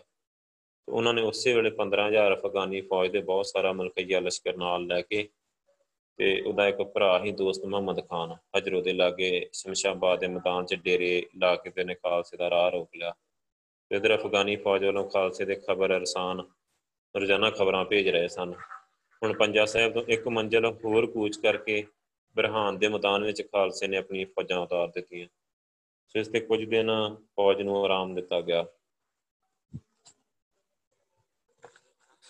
ਸੋ ਜਦੋਂ ਖਾਲਸੇ ਨੇ ਦੀਆਂ ਭਾਰੀ ਤੋਪਾਂ ਪਹੁੰਚ ਗਈਆਂ ਤੇ ਦੀਵਾਨ ਮੋਹਕਮ ਚੰਦ ਨੇ ਫੌਜ ਦੇ ਸਾਰੇ ਨਾਮੀ ਸਰਦਾਰਾਂ ਨਾਲ ਹੋਣ ਵਾਲੀ ਲੜਾਈ ਲਈ ਵਿਚਾਰ ਕਰਕੇ ਬਾਰਾਂ ਜੁਲਾਈ ਦੀ ਸਵੇਰ ਨੂੰ ਬੇਗਿਣਤ ਅਫਗਾਨੀ ਲਸ਼ਕਰ 'ਤੇ ਹੱਲਾ ਬੋਲ ਦਿੱਤਾ। ਸੋ ਕਹਿੰਦੇ ਕਿ ਅੱਗੋਂ ਅਫਗਾਨ ਵੀ ਬੜੀ ਜੋਸ਼ ਵਿੱਚ ਸੀ। ਸੋ ਕਹਿੰਦੇ ਕਿ ਉਹਨਾਂ ਨੂੰ ਜਦੋਂ ਖਾਲਸਾ ਫੌਜ ਨੂੰ ਅੱਗੇ ਵਾਧਾ ਡਿੱਠਾ ਤਾਂ ਉਹਨਾਂ ਨੇ ਆਪਣੇ ਤੋਪਾਂ ਦੇ ਮੂੰਹ ਇੱਧਰ ਨੂੰ ਘੁਮਾ ਦਿੱਤੇ। ਸੋ ਕਹਿੰਦੇ ਤਲਵਾਰ ਦੇ ਟਾਕਰੇ ਤੇ ਤਲਵਾਰ ਤੇ ਨੇਜੇ ਦੇ ਟਾਕਰੇ ਤੇ ਨੇਜੇ ਬਰਾਬਰ ਦੀ ਲੜਾਈ ਹੋ ਰਹੀ ਮਤਲਬ ਸਾਰੇ ਪਾਸੇ। ਸੋ ਕਹਿੰਦੇ ਅਖੀਰ ਦਿਨ ਬੀਤ ਗਿਆ ਤੇ ਰਾਤ ਦਾ ਹਨੇਰਾ ਦੋਵਾਂ ਦਲਾਂ ਦੇ ਵਿਚ ਵਿਚਕਾਲੇ ਹੋ ਗਿਆ। ਸੋ ਰਾਤ ਨੂੰ ਫਿਰ ਲੜਾਈ ਰੁਕ ਜਾਂਦੀ। ਸੋ ਰਾਤ ਨੂੰ ਜ਼ਰੂਰੀ ਸੀ ਕਿ ਪਹਿਰੇਦਾਰਾਂ ਤੋਂ ਛੁੱਟ ਬਾਕੀ ਦੀ ਫੌਜ ਆਰਾਮ ਕਰਨ ਦਾ ਹੁਕਮ ਦਿੱਤਾ ਗਿਆ, ਪਰ ਬਿਰਧ ਮੋਹਕਮ ਚੰਦ ਤੇ ਨੌਜਵਾਨ ਹਰੀ ਸਿੰਘ ਸਣੇ ਹੋਰਨਾਂ ਸਰਦਾਰਾਂ ਦੇ ਰਾਤ ਨੂੰ ਦੇਰ ਤੱਕ ਸਵੇਰ ਨੂੰ ਹੋਣ ਵਾਲੀ ਲੜਾਈ ਦੀ ਤਿਆਰੀ ਵਿੱਚ ਲੱਗੇ ਰਹੇ। ਸੋ ਅਗਲੀ ਸਵੇਰ ਨੂੰ ਜੇ ਬਹੁਤ ਫਟਾਲਾ ਹੀ ਹੋਇਆ ਸੀ ਕਿ ਇਹਨਾਂ ਬਹਾਦਰ ਆਗੂਆਂ ਨੇ ਖਾਲਸਾ ਫੌਜ ਦੀ ਵੰਡ ਇਸ ਤਰ੍ਹਾਂ ਕੀਤੀ ਕਿ ਰਸਾਲਿਆਂ ਨੂੰ ਚਾਰ ਭਾਗਾਂ 'ਚ ਵੰਡ ਲਿਆ। ਤੋਪਖਾਨਾ ਤੇ ਪੈਦਲ ਫੌਜ ਦੀ ਚੌਕਸ ਸ਼ਕਲ ਵਿੱਚ ਮਤਲਬ ਨਾ ਤਰਤੀਬ ਕੀਤੀ ਗਈ। ਸਭ ਤੋਂ ਪਹਿਲਾਂ ਸਰਦਾਰ ਹਰੀ ਸਿੰਘ ਦੀ ਅਗਵਾਈ ਵਿੱਚ ਘੋੜ ਚੜਿਆਂ ਦੇ ਚਾਰ ਦਸਤੇ ਮਤਲਬ ਨਿਯੁਕਤ ਕੀਤੇ ਗਏ। ਸੋ ਚਾਰੇ ਪਾਸਿਆਂ ਤੋਂ ਇਹ ਵੈਰੀ ਦੇ ਉੱਤੇ ਟੁੱਟ ਪਏ। ਸੋ ਨਾਲ ਹੀ ਤੋਪਖਾਨੇ ਨੇ ਅੱਗ ਵਰਸਾਉਣੀ ਆਰੰਭ ਕੀਤੀ। ਉੱਧਰੋਂ ਅਫਗਾਨ ਵੀ ਤੁਰੰਤ ਸੰਭਲ ਕੇ ਟਾਕਰੇ ਲਈ ਡਟ ਗਏ ਤੇ ਬੜੀ ਵੀਰਤਾ ਨਾਲ ਉਹਨਾਂ ਨੇ ਹੱਲੇ ਨੂੰ ਰੋਕਿਆ, ਪਰ ਤੋਪਾਂ ਦੇ ਜਵਾਬ ਲਈ ਤੋਪਾਂ ਅਤੇ ਘੋੜ ਚੜਿਆਂ ਦੇ ਟਾਕਰੇ 'ਤੇ ਸਵਾਰ ਉਹ ਅੱਗੇ ਅੱਗੇ ਉਹ ਅੱਗ ਵਰਸਾਈ ਉਹਨਾਂ ਕੇ ਜ਼ਮੀਨ ਤੋਂ ਮਤਲਬ ਸਾਰਾ ਹਨੇਰਾ ਹੀ ਹਨੇਰਾ ਹੋ ਗਿਆ। ਇਸ ਪਾਸਿਓਂ ਸਤਿ ਸ੍ਰੀ ਅਕਾਲ ਜਦੋਂ ਉੱਧਰੋਂ ਅੱਲਾਹੂ ਅਕਬਰ ਦੇ ਜਿਹੜੇ ਜਕਾਰੇ ਹੁਣ ਲੱਗ ਰਹੇ। ਸੋ ਕਹਿੰਦੇ ਕਿ ਬੜੀ ਮਤਲਬ ਜ਼ਬਰਦਸਤ ਲੜਾਈ ਹੋਈ ਉਹਦੇ ਵਿੱਚ। ਇੱਧਰ ਕਹਿੰਦੇ ਹਰੀ ਸਿੰਘ ਆਪਣੇ ਜਵਾਨਾਂ ਦਾ ਦਿਲ ਵਧਾ ਰਿਹਾ ਸੀ ਤੇ ਉੱਧਰ ਦੋਸਤ ਮੁਹੰਮਦ ਖਾਨ ਸੀ, ਸੋ ਫਤਿਹ ਖਾਨ ਸੀ ਗਾਜ਼ੀਆਂ ਦਾ ਜੋਸ਼ ਉਭਾਰ ਰਹੇ ਸੀ। ਤੇ ਕਹਿੰਦੇ ਅੱਜ ਨੇਜਾਬਾਜ਼ ਆਪਣੇ ਨੇਜਾਂ ਦੀ ਨੋਕ ਦੇ ਨਾਲ ਮੇਖਾਂ ਉਠਾਉਣ ਦੀ ਥਾਂ ਛਾਤੀਆਂ ਨੂੰ ਵਿੰਨ ਰਹੇ ਮਤਲਬ ਇੱਕ ਦੂਜੇ ਦੇ। ਸੋ ਚੰਗੀ ਲੜਾਈ ਮਤਲਬ ਹੋਈ ਹੋਈ ਉੱਥੇ ਬਹੁਤ ਖੂਨ ਡੋਲਵੀਂ ਲੜਾਈ ਹੋਈ। ਸੋ ਕਹਿੰਦੇ ਕਿ ਪਰ ਅੱਗੇ ਜਿਹੜਾ ਵਾਹਿਗੁਰੂ ਦਾ ਹੁਕਮ ਸੀ, ਕੁਦਰਤ ਨੂੰ ਇਹ ਮਨਜ਼ੂਰ ਸੀ ਕਿ ਖਾਲਸੇ ਦਾ ਸਿੱਕਾ ਸਦਾ ਲਈ ਅਫਗਾਨਾਂ ਦੇ ਦਿਲਾਂ 'ਤੇ ਜੰਮ ਜਾਏ। ਸੋ ਇਸੇ ਤਰ੍ਹਾਂ ਹੋ ਕੇ ਰਿਹਾ। ਸੋ ਇਸ ਸਮੇਂ ਦੋਵਾਂ ਧਿਰਾਂ ਦੀਆਂ ਗੋਲੀਆਂ ਦੀ ਅੱਗ ਦੇ ਤੇ ਮਨੁੱਖਾਂ ਨੂੰ ਮਤਲਬ ਜਿਹੜੇ ਉੱਥੇ ਸ਼ਹੀਦੀਆਂ ਹੋ ਰਹੇ ਸਾਰਿਆਂ ਸਾਰਿਆਂ ਦੀਆਂ। ਸੋ ਕਹਿੰਦੇ ਕਿ ਉੱਧਰੋਂ ਹਾੜ ਦਾ ਮਹੀਨਾ ਹੈ, ਮਤਲਬ ਜੂਨ ਦਾ ਮਹੀਨਾ ਹੈ, ਦੁਪਹਿਰ ਦੀ ਅੱਗ ਹੀ ਮਤਲਬ ਪੂਰਾ ਬਹੁਤ ਕੜਾਕੇ ਦੀ ਧੁੱਪ ਲੱਗੀ। ਸੋ ਕਹਿੰਦੇ ਬੜੇ ਹੱਠੀ ਤੇ ਅਥੱਕ ਯੋਧੇ ਵੀ ਬਹਾਲ ਹੋ ਰਹੇ। ਬਸ ਇਹੀ ਘੜੀ ਸੀ ਕਿ ਸਾਰੀਆਂ ਘਾਲਾਂ ਦਾ ਨਤੀਜਾ ਵੀ ਯੋਧੇ ਬਹਾਲ ਹੋ ਰਹੇ। ਸੋ ਇਹੀ ਹੈਗੀ ਘੜੀ ਕਿ ਜਦੋਂ ਨਤੀਜਾ ਨਿਕਲਣਾ। ਇਸ ਸਮੇਂ ਦੋਸਤ ਮੁਹੰਮਦ ਖਾਨ ਦਾ ਤੇ ਸਰਦਾਰ ਜੀਵੰਤ ਸਿੰਘ ਮੋਕਲ ਨੇ ਐਸਾ ਵਾਰ ਕੀਤਾ ਕਿ ਦੋਸਤ ਮੁਹੰਮਦ ਖਾਨ ਘੋੜੇ ਤੋਂ ਪਲਟ ਕੇ ਤੇ ਜ਼ਮੀਨ ਤੇ ਜਾ ਡਿੱਗਾ। ਸੋ ਇਸ ਸਮੇਂ ਅਫਗਾਨੀ ਫੌਜ ਵਿੱਚ ਹੋ ਗਿਆ ਕਿ ਦੋਸਤ ਮੁਹੰਮਦ ਖਾਨ ਮਾਰਿਆ ਗਿਆ। ਸੋ ਇਸ ਨਾਲ ਬੜੀ ਹਲਚਲੀ ਮਚ ਗਈ। ਖਾਲਸਾ ਫੌਜ ਨੂੰ ਸਰਦਾਰ ਹਰੀ ਸਿੰਘ ਨੇ ਰਵਾਂ ਰਵੀ ਅੱਗੇ ਵਧਾਉਂਦਾ ਲੈ ਗਿਆ। ਸੋ ਦੁਪਹਿਰ ਢਲਣ ਲੱਗੀ, ਜਿਸ ਦੇ ਨਾਲ ਉਹਨਾਂ ਦੇ ਦਿਲ ਵੀ ਢਲ ਕੇ ਸਹਿਜੇ ਸਹਿਜੇ। ਸੋ ਜਦੋਂ ਸੂਰਜ ਲੋਪ ਹੋਇਆ ਤੇ ਉਹ ਵੀ ਮੈਦਾਨ 'ਚੋਂ ਲੋਪ ਹੋ ਗਏ, ਅਫਗਾਨ ਵਿੱਚ ਦੌੜ ਗਏ। ਸੋ ਖਾਲਸਾ ਫੌਜਾਂ ਨੇ ਅਟਕ ਦਰਿਆ ਦੇ ਕਿਨਾਰੇ ਤੱਕ ਇਹਨਾਂ ਦਾ ਪਿੱਛਾ ਕੀਤਾ। ਹਜ਼ਾਰਾਂ ਯੋਧੇ ਖਾਲਸਾਈ ਤਲਵਾਰਾਂ ਦੀ ਧਾਰ ਤੋਂ ਪਾਰ ਹੋ ਗਏ। ਸੋ ਹੁਣ ਕਿਲ੍ਹਾ ਅਟਕ ਨੂੰ ਬਚਾਉਣ ਲਈ ਤਾਕਤ ਅਫਗਾਨਾਂ ਵਿੱਚ ਬਾਕੀ ਨਹੀਂ ਸੀ ਰਹੀ। ਅੱਜ ਖਾਲਸੇ ਨੇ ਬਿਨਾਂ ਕਿਸੇ ਲੰਮੀ ਲੜਾਈ ਦੇ ਇਸ ਇਤਿਹਾਸਕ ਕਿਲ੍ਹੇ 'ਤੇ ਆਪਣਾ ਪੂਰਾ ਕਬਜ਼ਾ ਕਰ ਲਿਆ। ਉਸੇ ਵਕਤ ਰਣਜੀਤ ਸਿੰਘ ਨੂੰ ਹਜ਼ਾਰੇ ਦੀ ਫਤਿਹ ਤੇ ਅਟਕ ਦੇ ਕਿਲ੍ਹੇ ਕਿਲ੍ਹੇ 'ਤੇ ਕਬਜ਼ਾ ਹੋਣ ਦੀ ਖੁਸ਼ੀ ਭਰੀ ਖਬਰ ਆ ਜਿਹੜੀ ਨਾ, ਸੋ ਇੱਕ ਤੇਜ਼ ਰਫ਼ਤਾਰ ਸਾਂਢਣੀ ਸਵਾਰ ਦੇ ਰਾਹੀਂ ਭੇਜੀ ਗਈ। ਸੋ ਸ਼ੇਰੇ ਪੰਜਾਬ ਇਸ ਖਬਰ ਨੂੰ ਸੁਣ ਕੇ ਬਾਗ ਬਾਗ ਹੋ ਗਿਆ। ਸੋ ਖਬਰ ਅਰਸਾਨ ਦੇ ਹੱਥਾਂ ਵਿੱਚ ਸੋਨੇ ਦੇ ਕੜਿਆਂ ਦੀ ਜੋੜੀ ਪਾ ਦਿੱਤੀ ਗਈ ਉਸੇ ਵੇਲੇ। ਸੋ ਜਗੀਰ ਤੋਂ ਛੁੱਟ ਇੱਕ ਜਗੀਰ ਵੀ ਦਿੱਤੀ ਗਈ ਕਹਿੰਦੇ। ਸੋ ਇਸ ਖੁਸ਼ੀ ਵਿੱਚ ਲਾਹੌਰ, ਅੰਮ੍ਰਿਤਸਰ, ਬਟਾਲਾ ਆਦਿ ਸ਼ਹਿਰਾਂ ਵਿੱਚ ਬੜੀਆਂ ਖੁਸ਼ੀਆਂ ਮਨਾਈਆਂ ਗਈਆਂ। ਸੋ ਕਹਿੰਦੇ ਕਿ ਅਫਗਾਨਾਂ ਦੇ ਉੱਤੇ ਇਹ ਪਹਿਲੀ ਫਤਿਹ ਸੀ, ਮਤਲਬ ਪੂਰੀ ਜਿਹਨੂੰ ਆਪਾਂ ਠੋਕਵੀਂ ਫਤਿਹ ਕਹਿੰਦੇ ਹਾਂ, ਅਫਗਾਨਾਂ ਦੇ ਉੱਤੇ ਪਹਿਲੀ ਫਤਿਹ ਸੀ। ਸੋ ਇਸ ਦਿਨ ਤੋਂ ਅਫਗਾਨਾਂ ਦੇ ਦਿਲਾਂ 'ਤੇ ਖਾਲਸੇ ਦੀ ਬਹਾਦਰੀ ਦਾ ਨਾ ਸਿੱਕਾ ਬੈਠ ਗਿਆ। ਮੁੜ ਕੇ ਹਮੇਸ਼ਾ ਉਹਨਾਂ ਨੂੰ ਡਰ ਵੱਧਦਾ ਗਿਆ ਖਾਲਸੇ ਦਾ। ਸੋ ਕਹਿੰਦੇ ਕਿ ਮਹਾਰਾਜਾ ਸਾਹਿਬ ਨੇ ਖੁਦ ਆ ਕੇ ਇਸ ਮੈਦਾਨ ਫਤਿਹ ਦਾ ਮੈਦਾਨ ਅਟਕ ਦਾ ਕਿਲ੍ਹਾ ਦੇਖਿਆ। ਸੋ ਜੰਗ ਦੇ ਫਤਿਹ ਕਰਨ ਵਾਲਿਆਂ ਨੂੰ ਭਾਰੀ ਜਗੀਰਾਂ ਅਤੇ ਖਿਲਤਾਂ ਬਖਸ਼ੀਆਂ ਗਈਆਂ। ਇਸ ਲੜਾਈ ਵਿੱਚ ਹਜ਼ਾਰਾਂ ਖੇਮੇ, ਘੋੜੇ ਤੇ ਭਾਰੀ ਜ਼ਖੀਰਾ ਅਨਾਜ ਦਾ ਤੇ ਦੋ ਤੋਪਾਂ ਚੰਗੀ ਹਾਲਤ ਵਿੱਚ ਖਾਲਸੇ ਦੇ ਹੱਥ ਵਿੱਚ ਆਈਆਂ। ਸੂਬਾ ਮੁਲਤਾਨ ਨੂੰ ਖਾਲਸਾ ਰਾਜ ਨਾਲ ਮਿਲਾਉਣਾ। ਸੋ ਖਾਲਸਾ ਸਲਤਨਤ ਦੀ ਕਾਇਮੀ ਤੇ ਮੁਲਤਾਨ ਦੀ ਫਤਿਹ ਬੜੀ ਉਮੀਦ ਰੱਖਦੀ ਹੈ। ਭਾਵੇਂ ਨਵਾਬ ਮੁਜ਼ੱਫਰ ਖਾਨ ਨਾਲ ਪਹਿਲਾਂ ਵੀ ਕਈ ਵਾਰੀ ਜ਼ੋਰ ਅਜ਼ਮਾਈਆਂ ਹੋ ਚੁੱਕੀਆਂ ਸੀ, ਜਿੰਨਾ ਚਿਰ ਹਰ ਵਾਰੀ ਉਹਨੇ ਹਾਰ ਖਾਧੀ। ਸੋ ਹਰ ਵਾਰੀ ਉਹ ਸਮਝੌਤਾ ਕਰ ਲੈਂਦਾ ਹੈ ਮਾਫ਼ੀ ਮੰਗ ਕੇ। ਪਰ ਅਠਾਰਾਂ ਸੌ ਦੋ ਤੋਂ ਅਠਾਰਾਂ ਸੌ ਅਠਾਰਾਂ ਤੱਕ ਸੱਤ ਵਾਰੀ ਖਾਲਸਾ ਫੌਜ ਨੇ ਮੁਲਤਾਨ 'ਤੇ ਚੜ੍ਹਾਈ ਕੀਤੀ ਅਤੇ ਸੱਤ ਵਾਰੀ ਅਹਿਦਨਾਮੇ ਲਿਖੇ ਗਏ। ਪਰ ਗੱਲ ਅਫਸੋਸ ਨਾਲ ਲਿਖਣੀ ਪੈਂਦੀ ਹੈ ਕਿ ਨਵਾਬ ਨੇ ਸੱਤ ਲਿਖਤਾਂ ਨੂੰ ਆਪ ਹੀ ਰੱਦ ਕੀਤਾ। ਇਹਨਾਂ ਸੋਲ੍ਹਾਂ ਸਾਲਾਂ ਵਿੱਚ ਇੱਕ ਨਜ਼ੀਰ ਵੀ ਐਸੀ ਨਹੀਂ ਮਿਲਦੀ ਕਿ ਜਦੋਂ ਮੁਜ਼ੱਫਰ ਖਾਨ ਨੇ ਆਪਣੇ ਲਿਖੇ ਅਹਿਦਨਾਮੇ ਦੇ ਅਨੁਸਾਰ ਸਾਲਾਨਾ ਜਿਹੜੀ ਉਹ ਟੈਕਸ ਦਿੰਦਾ ਹੈ ਉਹਨੇ ਚੈਨ ਨਾਲ ਪਹੁੰਚਾਇਆ ਹੋਵੇ ਇੱਥੇ। ਸੋ ਲਗਭਗ ਹਰ ਵਾਰੀ ਫੌਜੀ ਦਬਾਅ ਨਾਲ ਹੀ ਉਹਦੇ ਕੋਲੋਂ ਵਸੂਲ ਕੀਤਾ ਜਾਂਦਾ ਸੀ ਟੈਕਸ। ਪਰ ਕਹਿੰਦੇ ਕਿ ਫਿਰ ਵੀ ਮਹਾਰਾਜਾ ਰਣਜੀਤ ਸਿੰਘ ਦਾ ਸ਼ਾਇਦ ਦਰਿਆ ਦਿਲ ਬੰਦਾ ਸੀ, ਉਹ ਇੰਨੀਆਂ ਭੁੱਲਾਂ ਦੇ ਬਾਵਜੂਦ ਵੀ ਉਹਨੂੰ ਸੱਤ ਵਾਰੀ ਫਿਰ ਹਕੂਮਤ ਬਖਸ਼ ਦਿੰਦਾ ਰਿਹਾ। ਮਾਫ਼ੀ ਦੇ ਕੇ ਤੇ ਫਿਰ ਉਹਨੂੰ ਹੀ ਬਣਾ ਦਿੰਦਾ ਰਿਹਾ। ਸੋ ਕਹਿੰਦੇ ਕਿ ਅਠਾਰਾਂ ਸੌ ਅਠਾਰਾਂ ਦੇ ਅਖੀਰ ਵਿੱਚ ਨਾ ਉਹਨੇ ਇੱਕ ਫੌਜੀ ਦਰਬਾਰ ਕੀਤਾ ਗਿਆ ਭਾਰੀ, ਜਿਸ ਵਿੱਚ ਲਗਭਗ ਸਾਰੇ ਫੌਜੀ ਆਗੂ ਮੌਜੂਦ ਸੀ। ਅਤੇ ਇਹ ਮੁਲਤਾਨ ਦਾ ਜਿਹੜਾ ਮਾਮਲਾ ਹੈ ਨਾ ਇਹ ਵੀ ਵਿਚਾਰ ਲਈ ਦਰਬਾਰੀਆਂ ਦੇ ਅੱਗੇ ਪੇਸ਼ ਕੀਤਾ ਗਿਆ। ਬਹੁਤ ਸਾਰੇ ਲੰਮੀ ਵਿਚਾਰ ਅਤੇ ਨਵਾਬ ਮੁਜ਼ੱਫਰ ਖਾਨ ਦੇ ਪਿਛਲੇ ਰਵੱਈਏ ਨੂੰ ਰੱਖਦਿਆਂ ਸਰਬਸੰਮਤੀ ਨਾਲ ਮਤਾ ਪਾਸ ਹੋਇਆ ਕਿ ਰੋਜ਼ ਰੋਜ਼ ਦੀਆਂ ਮਹਿਮਾ ਭੇਜਣ ਨਾਲ ਸੈਂਕੜੇ ਰੱਬੀ ਬੰਦਿਆਂ ਦੇ ਲੱਖਾਂ ਰੁਪਈਆਂ ਦਾ ਐਵੇਂ ਅਕਾਰਨ ਨੁਕਸਾਨ ਹੁੰਦਾ ਹੈ। ਸੋ ਕਹਿੰਦੇ ਕਿ ਜਿਹੜਾ ਸੱਤ ਵਾਰੀ ਦੀਆਂ ਬਖਸ਼ਿਸ਼ਾਂ ਤੋਂ ਲਾਭ ਉਠਾ ਕੇ ਆਪਣਾ ਵਤੀਰਾ ਨਹੀਂ ਬਦਲ ਸਕਿਆ, ਉਹਨੇ ਅੱਗੇ ਵੀ ਕਦੇ ਨਹੀਂ ਸੁਧਰਨਾ। ਹੁਣ ਇੱਕੋ ਇੱਕ ਰਸਤਾ ਬਾਕੀ ਸੀ, ਇੱਕੋ ਵਾਰੀ ਚੜ੍ਹਾਈ ਕਰਕੇ ਸੂਬਾ ਮੁਲਤਾਨ ਨੂੰ ਖਾਲਸਾ ਰਾਜ ਵਿੱਚ ਮਿਲਾ ਲਿਆ ਜਾਏ। ਸੋ ਸ਼ੇਰੇ ਪੰਜਾਬ ਨੇ ਉਸੇ ਉੱਪਰ ਲਿਖੇ ਫੈਸਲੇ ਦੇ ਅਨੁਸਾਰ ਸਾਰੀਆਂ ਵੱਡੀਆਂ ਛਾਉਣੀਆਂ ਅਤੇ ਡੇਰਿਆਂ ਦੇ ਸਰਦਾਰਾਂ ਦੇ ਨਾਮ ਹੁਕਮ ਜਾਰੀ ਕੀਤਾ ਕਿ ਆਪਣੀ ਆਪਣੀਆਂ ਫੌਜਾਂ ਲੈ ਕੇ ਜੰਗੀ ਸਮਾਨ ਲੈ ਕੇ ਅਤੇ ਮੈਦਾਨ 'ਚ ਆ ਜਾਣ। ਇੱਧਰ ਮਹਾਰਾਜਾ ਸਾਹਿਬ ਆਪ ਵੀ ਤਿਆਰੀਆਂ ਕਰਨ ਲੱਗ ਪਏ। ਹੁਣ ਇੱਕ ਮਹੀਨੇ ਦੇ ਅੰਦਰ ਅੰਦਰ ਸਾਰੀਆਂ ਯੋਗ ਤਿਆਰੀਆਂ ਸੰਪੂਰਨ ਹੋ ਗਈਆਂ। ਤੇ ਸਮੇਂ ਰਸਤ ਰਸਤਾਨੀ ਸਾਰਾ ਕਾਫੂਸ ਇਹਨੇ ਬੜੇ ਜ਼ਖੀਰੇ ਇਕੱਤਰ ਕੀਤੇ ਗਏ ਸੀ ਕਿ ਪਹਿਲਾਂ ਕਿਸੇ ਮੁਹਿੰਮ ਲਈ ਇੰਨਾ ਜੰਗੀ ਸਮਾਨ ਨਹੀਂ ਇਕੱਠਾ ਕੀਤਾ ਗਿਆ। ਤੇ ਬਹੁਤ ਗਿਣਤੀ ਵਿੱਚ ਬੇੜੀਆਂ ਅਤੇ ਲਾਹੌਰ ਤੋਂ ਬੇੜੇ ਮੰਗਵਾਏ ਗਏ। ਸੋ ਕਹਿੰਦੇ ਕਿ ਵਜ਼ੀਰਾਬਾਦ ਦੇ ਘਾਟਾਂ 'ਤੇ ਜਿਹੜੇ ਖੜੇ ਕਰ ਦਿੱਤੇ ਗਏ। ਦਰਿਆ ਰਾਵੀ ਅਤੇ ਚਨਾਬ ਦੇ ਰਾਹੀਂ ਰੋਜ਼ਾਨਾ ਨਵੀਂ ਤੋਂ ਨਵੀਂ ਸਹਾਇਤਾ ਮੁਲਤਾਨ ਵਿਖੇ ਜਿਹੜੀ ਪਹੁੰਚਦੀ ਰਹੇ। ਸੋ ਜਿਸ ਵਕਤ ਸਾਰੀਆਂ ਫੌਜਾਂ ਕੂਚ ਲਈ ਤਿਆਰ ਹੋਈਆਂ ਅਤੇ ਮਹਾਰਾਜਾ ਸਾਹਿਬ ਦੇ ਕੁਝ ਸਰਦਾਰ ਅਜੇ ਅੰਮ੍ਰਿਤਸਰ ਅੰਮ੍ਰਿਤਸਰ ਜੀ ਆ ਗਏ, ਉਦੋਂ ਹੀ ਕੁਝ ਸਰਦਾਰਾਂ ਨੂੰ ਲੈ ਕੇ। ਸੋ ਦਰਬਾਰ ਸਾਹਿਬ ਦੇ ਹੋਰ ਗੁਰਦੁਆਰਿਆਂ ਵਿੱਚ ਕਹਿੰਦੇ ਕਿ ਉਹਨਾਂ ਨੇ ਗੁਰੂ ਗ੍ਰੰਥ ਸਾਹਿਬ ਦੇ ਪਾਠ ਰਖਾਏ। ਉਹਨਾਂ ਉਦੋਂ ਉਹਨਾਂ ਨੂੰ ਸਲਾਹਾਂ ਦੇਣ ਵਾਲੇ ਵੀ ਕੁਝ ਉੱਦਾਂ ਦੇ ਬੰਦੇ ਖੰਡ ਪਾਠਾਂ ਦੇ ਕਹਿੰਦੇ ਭੋਗ ਪਾਏ ਗਏ। ਸੋ ਇਹ ਇੱਥੋਂ ਹੀ ਸਿਲਸਿਲਾ ਜਾਰੀ ਹੋਇਆ। ਉਸੇ ਟਾਈਮ ਤੋਂ ਹੀ ਮਤਲਬ ਇੱਕ ਸਾਹਿਬ ਸਿੰਘ ਬੇਦੀ ਹੀ ਹੋਰ ਵੀ ਕਈ ਬੰਦੇ ਹੈਗੇ ਜਿਹੜੇ ਮਤਲਬ ਦੂਜੇ ਪਾਸੇ ਆਪਣਾ ਕੰਮ ਕਰੀ ਜਾ ਰਹੇ। ਸੋ ਕਹਿੰਦੇ ਕਿ ਇੱਥੋਂ ਅਰਦਾਸਾਂ ਕਰਾ ਕੇ ਤੇ ਤੀਹ ਜਨਵਰੀ ਦੇ ਅਠਾਰਾਂ ਸੌ ਅਠਾਰਾਂ ਦੀ ਸਵੇਰ ਨੂੰ ਜਾਣਕਾਰੀ ਤੇ ਚੋਟਾਂ ਲਾਈਆਂ ਤੇ ਮੁਲਤਾਨ ਵੱਲ ਨੂੰ ਫੌਜਾਂ ਨੇ ਕੂਚ ਕਰ ਦਿੱਤਾ।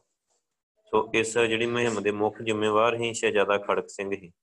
ਉਹਦਾ ਸਹਾਇਕ ਫਤਿਹ ਸਿੰਘ ਆਹਲੂਵਾਲੀਆ, ਦੀਵਾਨ ਚੰਦ, ਸਫਰ ਜੌਂਗ, ਸਰਦਾਰ ਧੰਨਾ ਸਿੰਘ, ਸ਼ਾਮ ਸਿੰਘ ਅਟਾਰੀ, ਹਰੀ ਸਿੰਘ ਨਲੂਆ ਅਤੇ ਹੋਰ ਵੀ ਕਈ ਸਿਰਕੱਢ ਸੂਰਮੇ ਸੀ।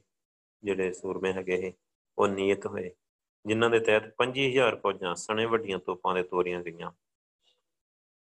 ਸੋ ਇਸ ਸਮੇਂ ਮੁਲਤਾਨ ਤੋਂ ਪ੍ਰਸਿੱਧ ਥਲੀ ਰਸਤਿਆਂ ਤੋਂ ਛੁੱਟ ਪਾਣੀ ਦੇ ਰਾਹੀਂ ਰਾਵੀ ਅਤੇ ਚਨਾਬ ਦੇ ਵੀ ਫੌਜਾਂ ਦੇ ਰਸਤ ਰਸਾਨੀ ਲਈ ਵਰਤੇ ਗਏ।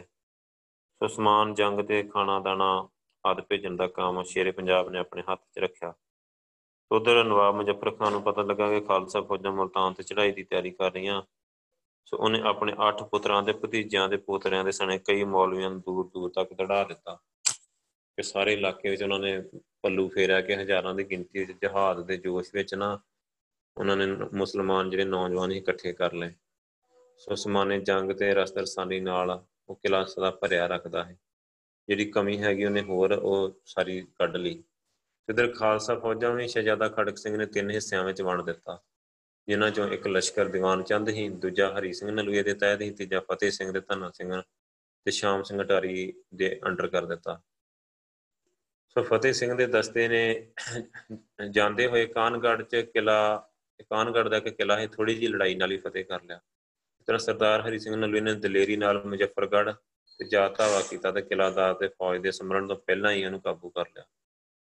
ਸੋ ਕਹਿੰਦੇ ਕਿ ਉਹਨਾਂ ਨੇ ਬਚਾਓ ਦੀ ਹੁਣ ਕੋਈ ਸੂਰਤ ਬਾਕੀ ਨਹੀਂ ਸੀ।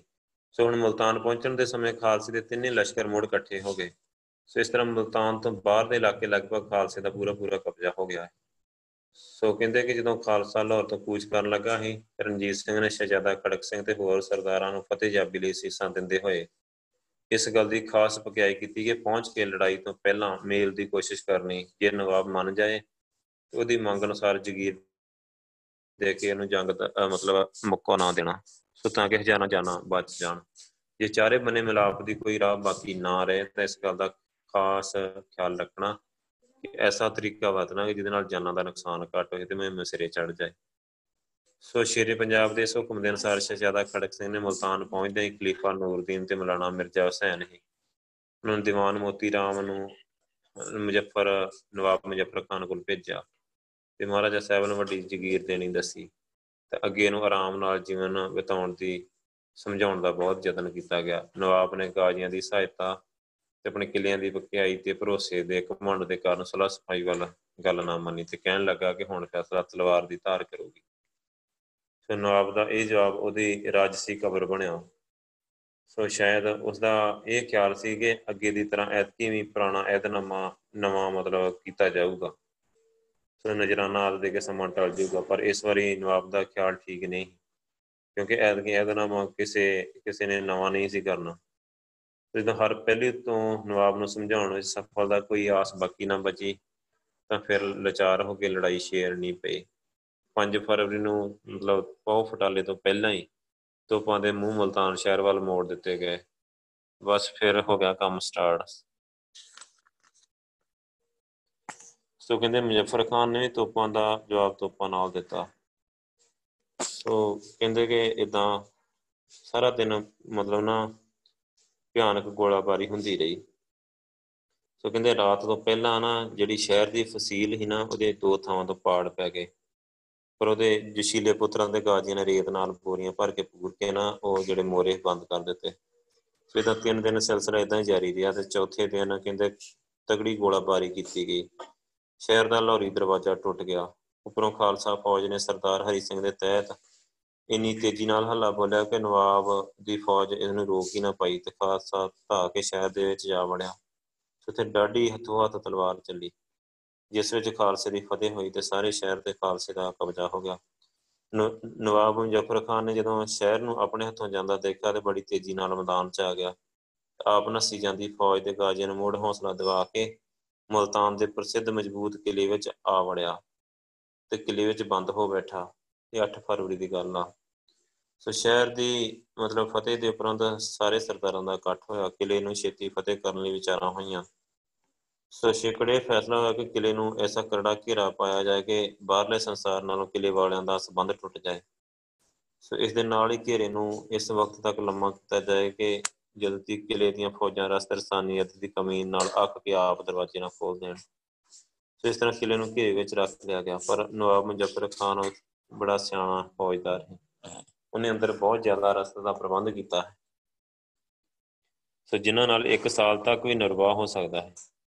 ਤੇ ਕਹਿੰਦੇ ਕਿ ਪਾਣੀ ਵੱਲੋਂ ਥੋੜ੍ਹੀ ਜਿਹੀ ਤੰਗੀ ਮਲੂਮ ਹੋਈ, ਕਿਉਂਕਿ ਸਾਰਾ ਦਿਨ ਮਨੁੱਖਾਂ ਦੇ ਪਸ਼ੂਆਂ ਲਈ ਅੰਦਰਲੇ ਖੂਹ ਵਿੱਚੋਂ ਪਾਣੀ ਕੱਢਣਾ ਅੱਧੇ ਦਿਨ ਦੇ ਉਪਰੰਤ ਪਾਣੀ ਗੰਦਲਾ ਹੋ ਜਾਂਦਾ ਹੈ। ਸੋ ਇਸਦਾ ਉਹਦਾ ਇਲਾਜ ਉਹਨੇ ਬਹੁਤ ਛੇਤੀ ਇਸ ਤਰ੍ਹਾਂ ਕਰ ਲਿਆ ਕਿ ਚਾਰ ਨਵੇਂ ਵੱਡੇ ਖੂਹ ਹੋਰ ਕਿਲ੍ਹੇ ਵਿੱਚ ਪਟਵਾ ਲਏ, ਇਹਨਾਂ ਨਾਲ ਇਹ ਔਂਕੜ ਵੀ ਦੂਰ ਹੋ ਗਈ। ਗੋਲੀ ਬਰੂਦ ਦੀ ਕੋਈ ਚਿੰਤਾ ਨਹੀਂ ਉਹਨੂੰ। ਸੋ ਕਹਿੰਦੇ ਕਿ ਇਸ ਤਰ੍ਹਾਂ ਮੁਹਾਸਰਾ ਕੀਤੇ ਤਿੰਨ ਮਹੀਨੇ ਗੁਜ਼ਰ ਗਏ। ਇਸ ਸਮੇਂ ਵਿੱਚ ਕਈ ਵਾਰੀ ਕਿਲ੍ਹੇ 'ਤੇ ਸਾਰਾ ਸਾਰਾ ਦਿਨ ਤੋਪਾਂ ਨਾਲ ਗੋਲਿਆਂ ਦਾ ਮੀਂਹ ਵਰਸਾਇਆ ਗਿਆ, ਪਰ ਗੱਲ ਬਣੀ ਨਾ। ਫਿਰ ਅਸੀਂ ਅੱਗੇ ਹੀ ਅਕਾਲੀ ਫੂਲਾ ਸਿੰਘ ਦਾ ਮੁਲਤਾਨ ਦੀ ਲੜਾਈ 'ਚ ਸ਼ਾਮਲ ਹੋਣਾ। ਸੋ ਇੱਥੋਂ ਹੀ ਕਹਿੰਦੇ ਕਿ ਜਿਹੜਾ ਰਣਜੀਤ ਸਿੰਘ ਸੀ ਉਹਨੇ ਨਾ ਸੋਚਿਆ ਕਿ ਦਰਬਾਰ ਸਾਹਿਬ ਅਰਦਾਸ ਕਰਾਉਣੀ ਚਾਹੀਦੀ ਹੈ। ਗੱਲ ਕੀ ਵੀ ਇਹਨੂੰ ਅਕਾਲੀ ਫੂਲਾ ਸਿੰਘ ਯਾਦ ਆ ਰਿਹਾ ਹੈਗਾ। ਕੰਮ ਥੋੜ੍ਹਾ ਲੰਮਾ ਹੋ ਗਿਆ ਕਿਲ੍ਹੇ ਦਾ ਘੇਰਾ, ਤੇ ਫਿਰ ਉਹਨੇ ਦਰਬਾਰ ਸਾਹਿਬ ਦਾ ਰੁੱਖ ਕੀਤਾ। ਸੋ ਇੱਥੇ ਆਇਆ, ਜਦੋਂ ਆ ਕੇ ਉਹਨੇ ਅਕਾਲੀ ਫੂਲਾ ਸਿੰਘ ਨੂੰ ਦੱਸਿਆ ਤੇ ਉਹਨੇ ਹੱਸ ਕੇ ਕਿਹਾ, ਉਹਨੂੰ ਕਹਿੰਦਾ ਡੋਗਰਿਆਂ ਦਾ ਪਾਲਕਾ ਪਹਿਲਾਂ ਦੱਸਣਾ ਹੈ ਕਿ ਇੰਨਾ ਚਿਰ ਐਵੇਂ ਉਹਨੂੰ ਮੁਸ਼ਕਿਲਾਂ 'ਚ ਪਈ ਰੱਖੇ ਖਾਲਸਾ ਫੌਜਾਂ ਨੂੰ। ਸੋ ਉਹਨੇ ਆਪਣਾ ਨਾ ਇੱਕ ਸ਼ਹੀਦਾਂ ਦਾ ਜਥਾ ਲੈ ਕੇ ਨਾਲ ਤੇ ਅਠਾਰਾਂ ਸੌ ਅਠਾਰਾਂ ਤੇਈ ਮਈ ਨੂੰ ਕੂਚ ਕਰ ਦਿੱਤਾ। ਇਹ ਜਥੇ ਦੇ ਮੁਲਤਾਨ ਪਹੁੰਚਣ ਦੇ ਮਹਾਰਾਜਾ ਸਾਹਿਬ ਨੇ ਮਤਲਬ ਨਾ ਦਰਿਆ ਰਾਵੀ ਦੇ ਰਸਤੇ ਪ੍ਰਬੰਧ ਕਰਾ ਦਿੱਤਾ ਸੀ ਛੇਤੀ ਪਹੁੰਚ ਜਾਣ। ਸੋ ਕਹਿੰਦੇ ਕਿ ਜਦੋਂ ਇਹ ਪਹੁੰਚੇ ਤੇ ਉਹਨਾਂ ਦੇ ਕੋਲੇ ਨਾ ਇੱਕ ਬਹੁਤ ਪ੍ਰਸਿੱਧ ਤੋਪ ਸੀ ਜਮ ਜਮਾ। ਸੋ ਅਤੇ ਇੱਕ ਜੰਗੇ ਬਿਜਲੀ ਖਿਜਰੀ ਦਰਵਾਜ਼ੇ ਦੇ ਅੱਗੇ ਬੀੜੀਆਂ ਗਈਆਂ ਦੋਵੇਂ ਤੋਪਾਂ। ਇਹ ਥੋੜੇ ਜਿਹੇ ਗੋਲੇ ਚੱਲੇ ਇਹ ਕਿ ਕਿਲ੍ਹੇ ਦੇ ਦਰਵਾਜ਼ੇ ਦੇ ਨਾਲ ਲਗਵਾ ਬੁਰਜ ਡਿੱਗ ਪਿਆ, ਜਿਸ ਨਾਲ ਕਿਲ੍ਹੇ ਦੀ ਫਸੀਲ ਵਿੱਚ ਦੋ ਪਾੜ ਪੈ ਗਏ।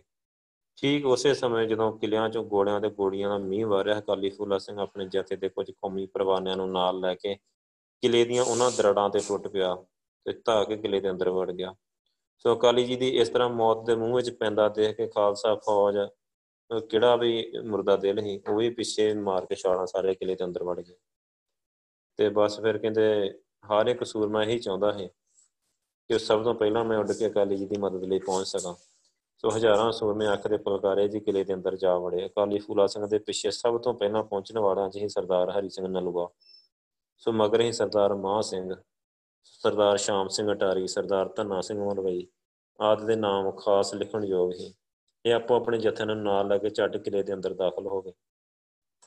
ਸੋ ਅੱਗੋਂ ਕਹਿੰਦੇ ਬਹਾਦਰ ਨਵਾਬ ਮੁਜ਼ੱਫਰ ਖਾਨ ਆਪਣੇ ਸਣੇ ਪੁੱਤਰਾਂ ਦੇ ਬੇਗਿਣਤ ਬੇਗਿਣਤ ਗਾਜ਼ੀਆਂ ਦੇ ਨਾਲ ਇਹਨਾਂ ਨੂੰ ਕਿਲ੍ਹੇ ਵਿੱਚ ਵੜਨ ਤੋਂ ਰੋਕਣਾ ਚਾਹ ਰਿਹਾ ਹੈ। ਮਤਲਬ ਇਸ ਸਮੇਂ ਉਹ ਘਮਸਾਨ ਦਾ ਜੰਗ ਮਚਿਆ ਕਿ ਮਤਲਬ ਇੰਨੀ ਤਲਵਾਰ ਚਲੀ ਗਈ ਪਰਲੋ ਆ ਗਈ। ਮੰਨ ਲਓ ਦੋਵਾਂ ਧਿਰਾਂ ਤੋਂ ਦੋਵਾਂ ਧਿਰਾਂ ਲਈ ਇਹ ਉਹ ਘੜੀ ਸੀ ਸੋ ਜਿਹਨੇ ਸਦਾ ਲਈ ਭਾਗ ਦਾ ਫੈਸਲਾ ਕਰਨਾ ਹੈ। ਸੋ ਇਸ ਇਸ ਲਈ ਕਿਸੇ ਵੱਲੋਂ ਵੀ ਕੋਈ ਕਸਰ ਬਾਕੀ ਨਹੀਂ ਛੱਡੀ ਗਈ। ਪਰ ਬਾਬਾ ਫੂਲਾ ਸਿੰਘ ਅਤੇ ਉਹਦੇ ਸਾਥੀ ਅਕਾਲੀਆਂ ਦੀ ਅਦੁੱਤੀ ਨਿਰਭੈਤਾ ਅਤੇ ਸਰਦਾਰ ਹਰੀ ਸਿੰਘ, ਧੰਨਾ ਸਿੰਘ, ਸ਼ਾਮ ਸਿੰਘ ਅਟਾਰੀ ਦੀ ਬੇਮਿਸਾਲ ਬਹਾਦਰੀ ਦਾ ਸਿੱਟਾ ਇਹ ਨਿਕਲਿਆ ਕਿ ਜਸ਼ੀਲਾ ਨਵਾਬ ਬੜੀ ਦਲੇਰੀ ਨਾਲ ਲੜਦਾ ਹੋਇਆ ਸਣੇ ਆਪਣੇ ਪੰਜ ਪੁੱਤਰਾਂ ਦੇ ਸ਼ਹੀਦ ਹੋ ਗਿਆ। ਸੋ ਇਹਨਾਂ ਦੇ ਨਾਂ ਹੀ ਸ਼ਾਹ ਨਵਾਜ਼ ਖਾਨ, ਮੁਮਤਾਜ਼ ਖਾਨ, ਅਜੈਜ਼ ਖਾਨ, ਹੱਕ ਨਵਾਜ਼ ਖਾਨ ਅਤੇ ਬਾਜ਼ ਖਾਨ। ਛੇਵਾਂ ਪੁੱਤਰ ਹੀ ਜ਼ੁਲਫ ਜ਼ੁਲਫਕਾਰ ਅਲੀ ਖਾਨ ਨੂੰ ਕਈ ਫਟ ਤਲਵਾਰਾਂ ਦੇ ਲੱਗੇ ਸਨ ਜੋ ਸਿਸਕਦਾ ਹੋਇਆ ਸਣੇ ਆਪਣੇ ਹੋਰ ਭਾਈਆਂ ਅਤੇ ਉੱਥੇ ਹੀ ਫੜਿਆ ਗਿਆ। ਮਤਲਬ ਸੋ ਲਾਸ਼ਾਂ ਦੇ ਢੇਰ ਵਿੱਚੋਂ ਕੁਝ ਲਾਸ਼ਾਂ ਦੀ ਸ਼ਨਾਖਤ ਕੀਤੀ ਗਈ। ਸੋ ਮੁਜ਼ੱਫਰ ਖਾਨ ਦੇ ਸਗੇ ਸੰਬੰਧੀ ਤੇ ਕਿਲ੍ਹੇ ਦੀ ਫੌਜ ਵਿੱਚੋਂ ਪੰਜ ਸੌ ਜਵਾਨਾਂ ਨੇ ਆਪਣੇ ਹਥਿਆਰ ਸਰਦਾਰ ਹਰੀ ਸਿੰਘ ਆਦਿ ਸਰਦਾਰਾਂ ਦੇ ਅੱਗੇ ਰੱਖ ਦਿੱਤੇ। ਇਹ ਜਿਉਂਦੇ ਗ੍ਰਿਫਤਾਰ ਕਰ ਲਏ ਗਏ। ਸੋ ਇਸ ਦੇ ਉਪਰੰਤ ਕਿਲ੍ਹੇ ਦੇ ਖਜ਼ਾਨੇ ਦੀਆਂ ਕੁੰਜੀਆਂ ਵਜ਼ੀਰ ਖਜ਼ਾਨੇ ਹੱਕ ਨਵਾਜ਼ ਖਾਨ ਨੇ ਅਕਾਲੀ ਫੂਲਾ ਸਿੰਘ ਦੇ ਹੱਥ ਵਿੱਚ ਦੇ ਦਿੱਤੀਆਂ ਜੋ ਆਪ ਜੀ ਨੇ ਉਸੇ ਤਰ੍ਹਾਂ ਇਸ ਨੂੰ ਕੌਮੀ ਇਮਾਨਤ ਸਮਝ ਕੇ ਸ਼ਹਿਜ਼ਾਦਾ ਖੜਕ ਸਿੰਘ ਨੂੰ ਦੇ ਦਿੱਤੀਆਂ। ਕਿਲ੍ਹੇ ਦੇ ਖਜ਼ਾਨੇ ਵਿੱਚੋਂ ਬਹੁਤ ਸਾਰਾ ਸੋਨਾ, ਚਾਂਦੀ, ਨਕਦ ਰੁਪਈਆ ਨਿਕਲਿਆ। ਸੋ ਇਸ ਤਰ੍ਹਾਂ ਸੱਤ ਹਜ਼ਾਰ ਬੰਦੂਕਾਂ, ਨੌ ਤੋਪਾਂ, ਕਈ ਹਜ਼ਾਰ ਤਲਵਾਰਾਂ, ਬਹੁਤ ਸਾਰਾ ਸਮਾਨੇ ਜੰਗ ਖਾਲਸੇ ਦੇ ਕਬਜ਼ੇ ਵਿੱਚ ਆ ਗਿਆ।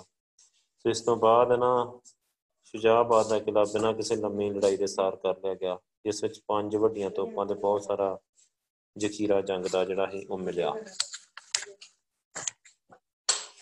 ਸੋ ਸ਼ਹਿਜ਼ਾਦਾ ਖੜਕ ਸਿੰਘ ਦੇ ਹੁਕਮ ਨਾਲ ਜਿਹੜਾ ਨਵਾਬ ਮੁਜ਼ੱਫਰ ਖਾਨ ਸੀ ਉਹਦੇ ਪੁੱਤਰਾਂ ਦੀਆਂ ਲਾਸ਼ਾਂ ਨੂੰ ਮਤਲਬ ਨਾ ਭਾਰੀ ਫੌਜੀ ਸ਼ਾਨ ਦੇ ਨਾਲ ਪੀਰ ਬਾਬਲ ਹੱਕ ਦੇ ਮਕਬਰੇ ਦੇ ਕੋਲ ਦਫਨ ਕਰ ਦਿੱਤੀਆਂ ਗਈਆਂ। ਉਹਨਾਂ ਨੂੰ ਕਿਹਾ ਬੜੀ ਬਹਾਦਰੀ ਦੇ ਨਾਲ ਲੜਿਆ, ਉਹਨਾਂ ਨੂੰ ਪੂਰੀ ਰਿਸਪੈਕਟ ਦਿੱਤੀ ਤੇ ਸਾਰੇ ਦੱਬ ਦਿੱਤੇ ਉੱਥੇ।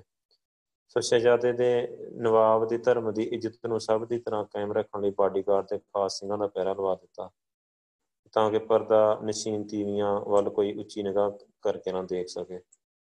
ਸੋ ਕਹਿੰਦੇ ਕਿ ਸ਼ਹਿਜ਼ਾਦਾ ਸਾਹਿਬ ਵੱਲੋਂ ਆਪਣੀ ਫੌਜ ਫੌਜ ਦੇ ਫਟੜਾਂ ਦੇ ਇਲਾਜ ਲਈ ਖਾਸ ਪ੍ਰਬੰਧ ਕੀਤਾ ਗਿਆ।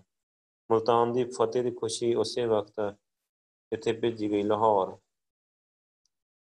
ਸੋ ਕਹਿੰਦੇ ਕਿ ਉਹਨਾਂ ਨੇ ਨਾ ਇੱਥੋਂ ਕਾਫੀ ਉਹਨੂੰ ਮਤਲਬ ਜਗੀਰ ਦਿੱਤੀ ਗਈ ਇਸੇ ਖੁਸ਼ੀ ਦੀ ਖਬਰ ਸੁਣਾਉਣ ਲਈ ਅਤੇ ਇੱਥੇ ਅੰਮ੍ਰਿਤਸਰ, ਲਾਹੌਰ ਦੀਪਮਾਲਾ ਕੀਤੀ ਗਈ ਕਈ ਦਿਨ ਇਸ ਖੁਸ਼ੀ ਦੇ ਵਿੱਚ। ਸੋ ਇਹਦੇ ਵਿੱਚ ਹਰੀ ਸਿੰਘ ਨਲੂਆ ਦਾ ਅਤੇ ਅਕਾਲੀ ਫੂਲਾ ਸਿੰਘ ਦਾ ਬਹੁਤ ਵੱਡਾ ਯੋਗਦਾਨ ਹੀ ਇਸ ਕਿਲ੍ਹੇ ਨੂੰ ਫਤਿਹ ਕਰਨ ਦੇ ਵਿੱਚ। ਸੋ ਉਸ ਤੋਂ ਬਾਅਦ ਮੁਲਤਾਨ ਹਮੇਸ਼ਾ ਲਈ ਖਾਲ ਖਾਲਸਾ ਰਾਜ ਦਾ ਹਿੱਸਾ ਬਣ ਗਿਆ। ਸੋ ਇਹ ਆਖਰੀ ਲੜਾਈ ਸੀ ਮੁਲਤਾਨ ਦੇ ਨਾਲ। ਸੋ ਅੱਜ ਇੱਥੇ ਸਮਾਂ ਹੋ ਗਿਆ, ਸੋ ਆਪਾਂ ਕੱਲ੍ਹ ਨੂੰ ਕਰਾਂਗੇ। ਲਗਭਗ ਇਤਿਹਾਸ ਸੇਮ ਆ ਕਿਉਂਕਿ ਇਹਨਾਂ ਨੇ ਅਕਾਲੀ ਫੂਲਾ ਸਿੰਘ ਅਤੇ ਹਰੀ ਸਿੰਘ ਨਲੂਆ ਨੇ ਮਿਲ ਕੇ ਇਹ ਲੜਾਈਆਂ ਸਾਰੀਆਂ ਲੜੀਆਂ, ਕਸ਼ਮੀਰ ਦੀ, ਮੁਲਤਾਨ ਦੀ ਸਾਰੀਆਂ। ਸੋ ਲਗਭਗ ਸੇਮ ਜਿਹਾ ਹੀ ਆ ਇਤਿਹਾਸ। ਆਪਾਂ ਦੇਖ ਲਾਂਗੇ ਕੱਲ੍ਹ ਨੂੰ ਵਿੱਚੋਂ ਚੋਣਾਂ ਚੋਣਾਂ ਕਰ ਲਾਂਗੇ, ਇੱਕ ਦਿਨ 'ਚ ਆਪਾਂ ਕੰਪਲੀਟ ਕਰ ਦਾਂਗੇ ਕੱਲ੍ਹ ਨੂੰ ਹਰੀ ਸਿੰਘ ਨਲੂਏ ਦਾ, ਕਿਉਂਕਿ ਹੈ ਬਹੁਤ ਜ਼ਰੂਰੀ ਆ। ਸੋ ਕਰਨਾ ਫਿਰ ਆਪਾਂ ਦੇਖ ਲਾਂਗੇ। ਕਿਸੇ ਦਾ ਕੋਈ ਸਵਾਲ ਹੈਗਾ ਤਾਂ ਹੁਣ ਤੁਸੀਂ ਪੁੱਛ ਸਕਦੇ ਹੋ। ਵਾਹਿਗੁਰੂ ਵਾਹਿਗੁਰੂ। ਹਾਂਜੀ, ਟਾਈਮ ਥੋੜ੍ਹਾ ਜਿਹਾ ਲੇਟ ਸ਼ੁਰੂ ਹੋਈ ਕਲਾਸ ਦਸ ਮਿੰਟ ਮੈਂ ਤਾਂ ਥੋੜ੍ਹਾ ਉੱਤੇ ਲਾਇਆ ਆ ਅਤੇ ਕੋਈ ਨਹੀਂ ਆਪਾਂ ਖਿਆਲ ਰੱਖਾਂਗੇ ਵਾਹਿਗੁਰੂ। ਕੱਲ੍ਹ ਤੋਂ ਅੱਜ ਮੈਂ ਥੋੜ੍ਹਾ ਨਾ ਫਿੱਟ ਨਹੀਂ ਸੀ ਫਿਜ਼ੀਕਲੀ ਅਤੇ ਤਾਂ ਥੋੜ੍ਹਾ ਲੇਟ ਹੋ ਗਿਆ, ਸੌਰੀ। ਸੋ ਆਪਾਂ ਥੋੜ੍ਹਾ ਜਿਹਾ ਨਾ ਕੋਸ਼ਿਸ਼ ਕਰਨੀ ਆ ਕਿ ਮਤਲਬ ਆਪਾਂ ਟਾਈਮ ਇੱਕ ਘੰਟਾ ਪਹਿਲਾਂ ਦਾ ਕਰ ਲਈਏ। ਹੁਣ ਬਹੁਤ ਹਨੇਰਾ ਹੋ ਜਾਂਦਾ ਇੱਥੇ, ਫਿਰ ਗੁਰਦੁਆਰੇ ਦਾ ਟਾਈਮ ਹੁਣ ਸਾਢੇ ਸੱਤ ਦਾ ਸਾਡਾ।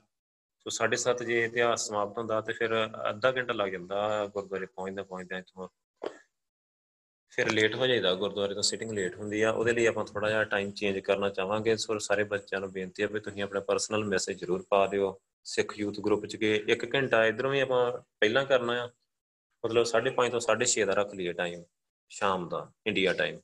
ਸੋ ਉੱਧਰੋਂ ਜਿਹੜਾ ਸਵੇਰ ਦਾ ਆ ਉਹ ਥੋੜ੍ਹਾ ਉਹ ਵੀ ਇੱਕ ਘੰਟਾ ਲੇਟ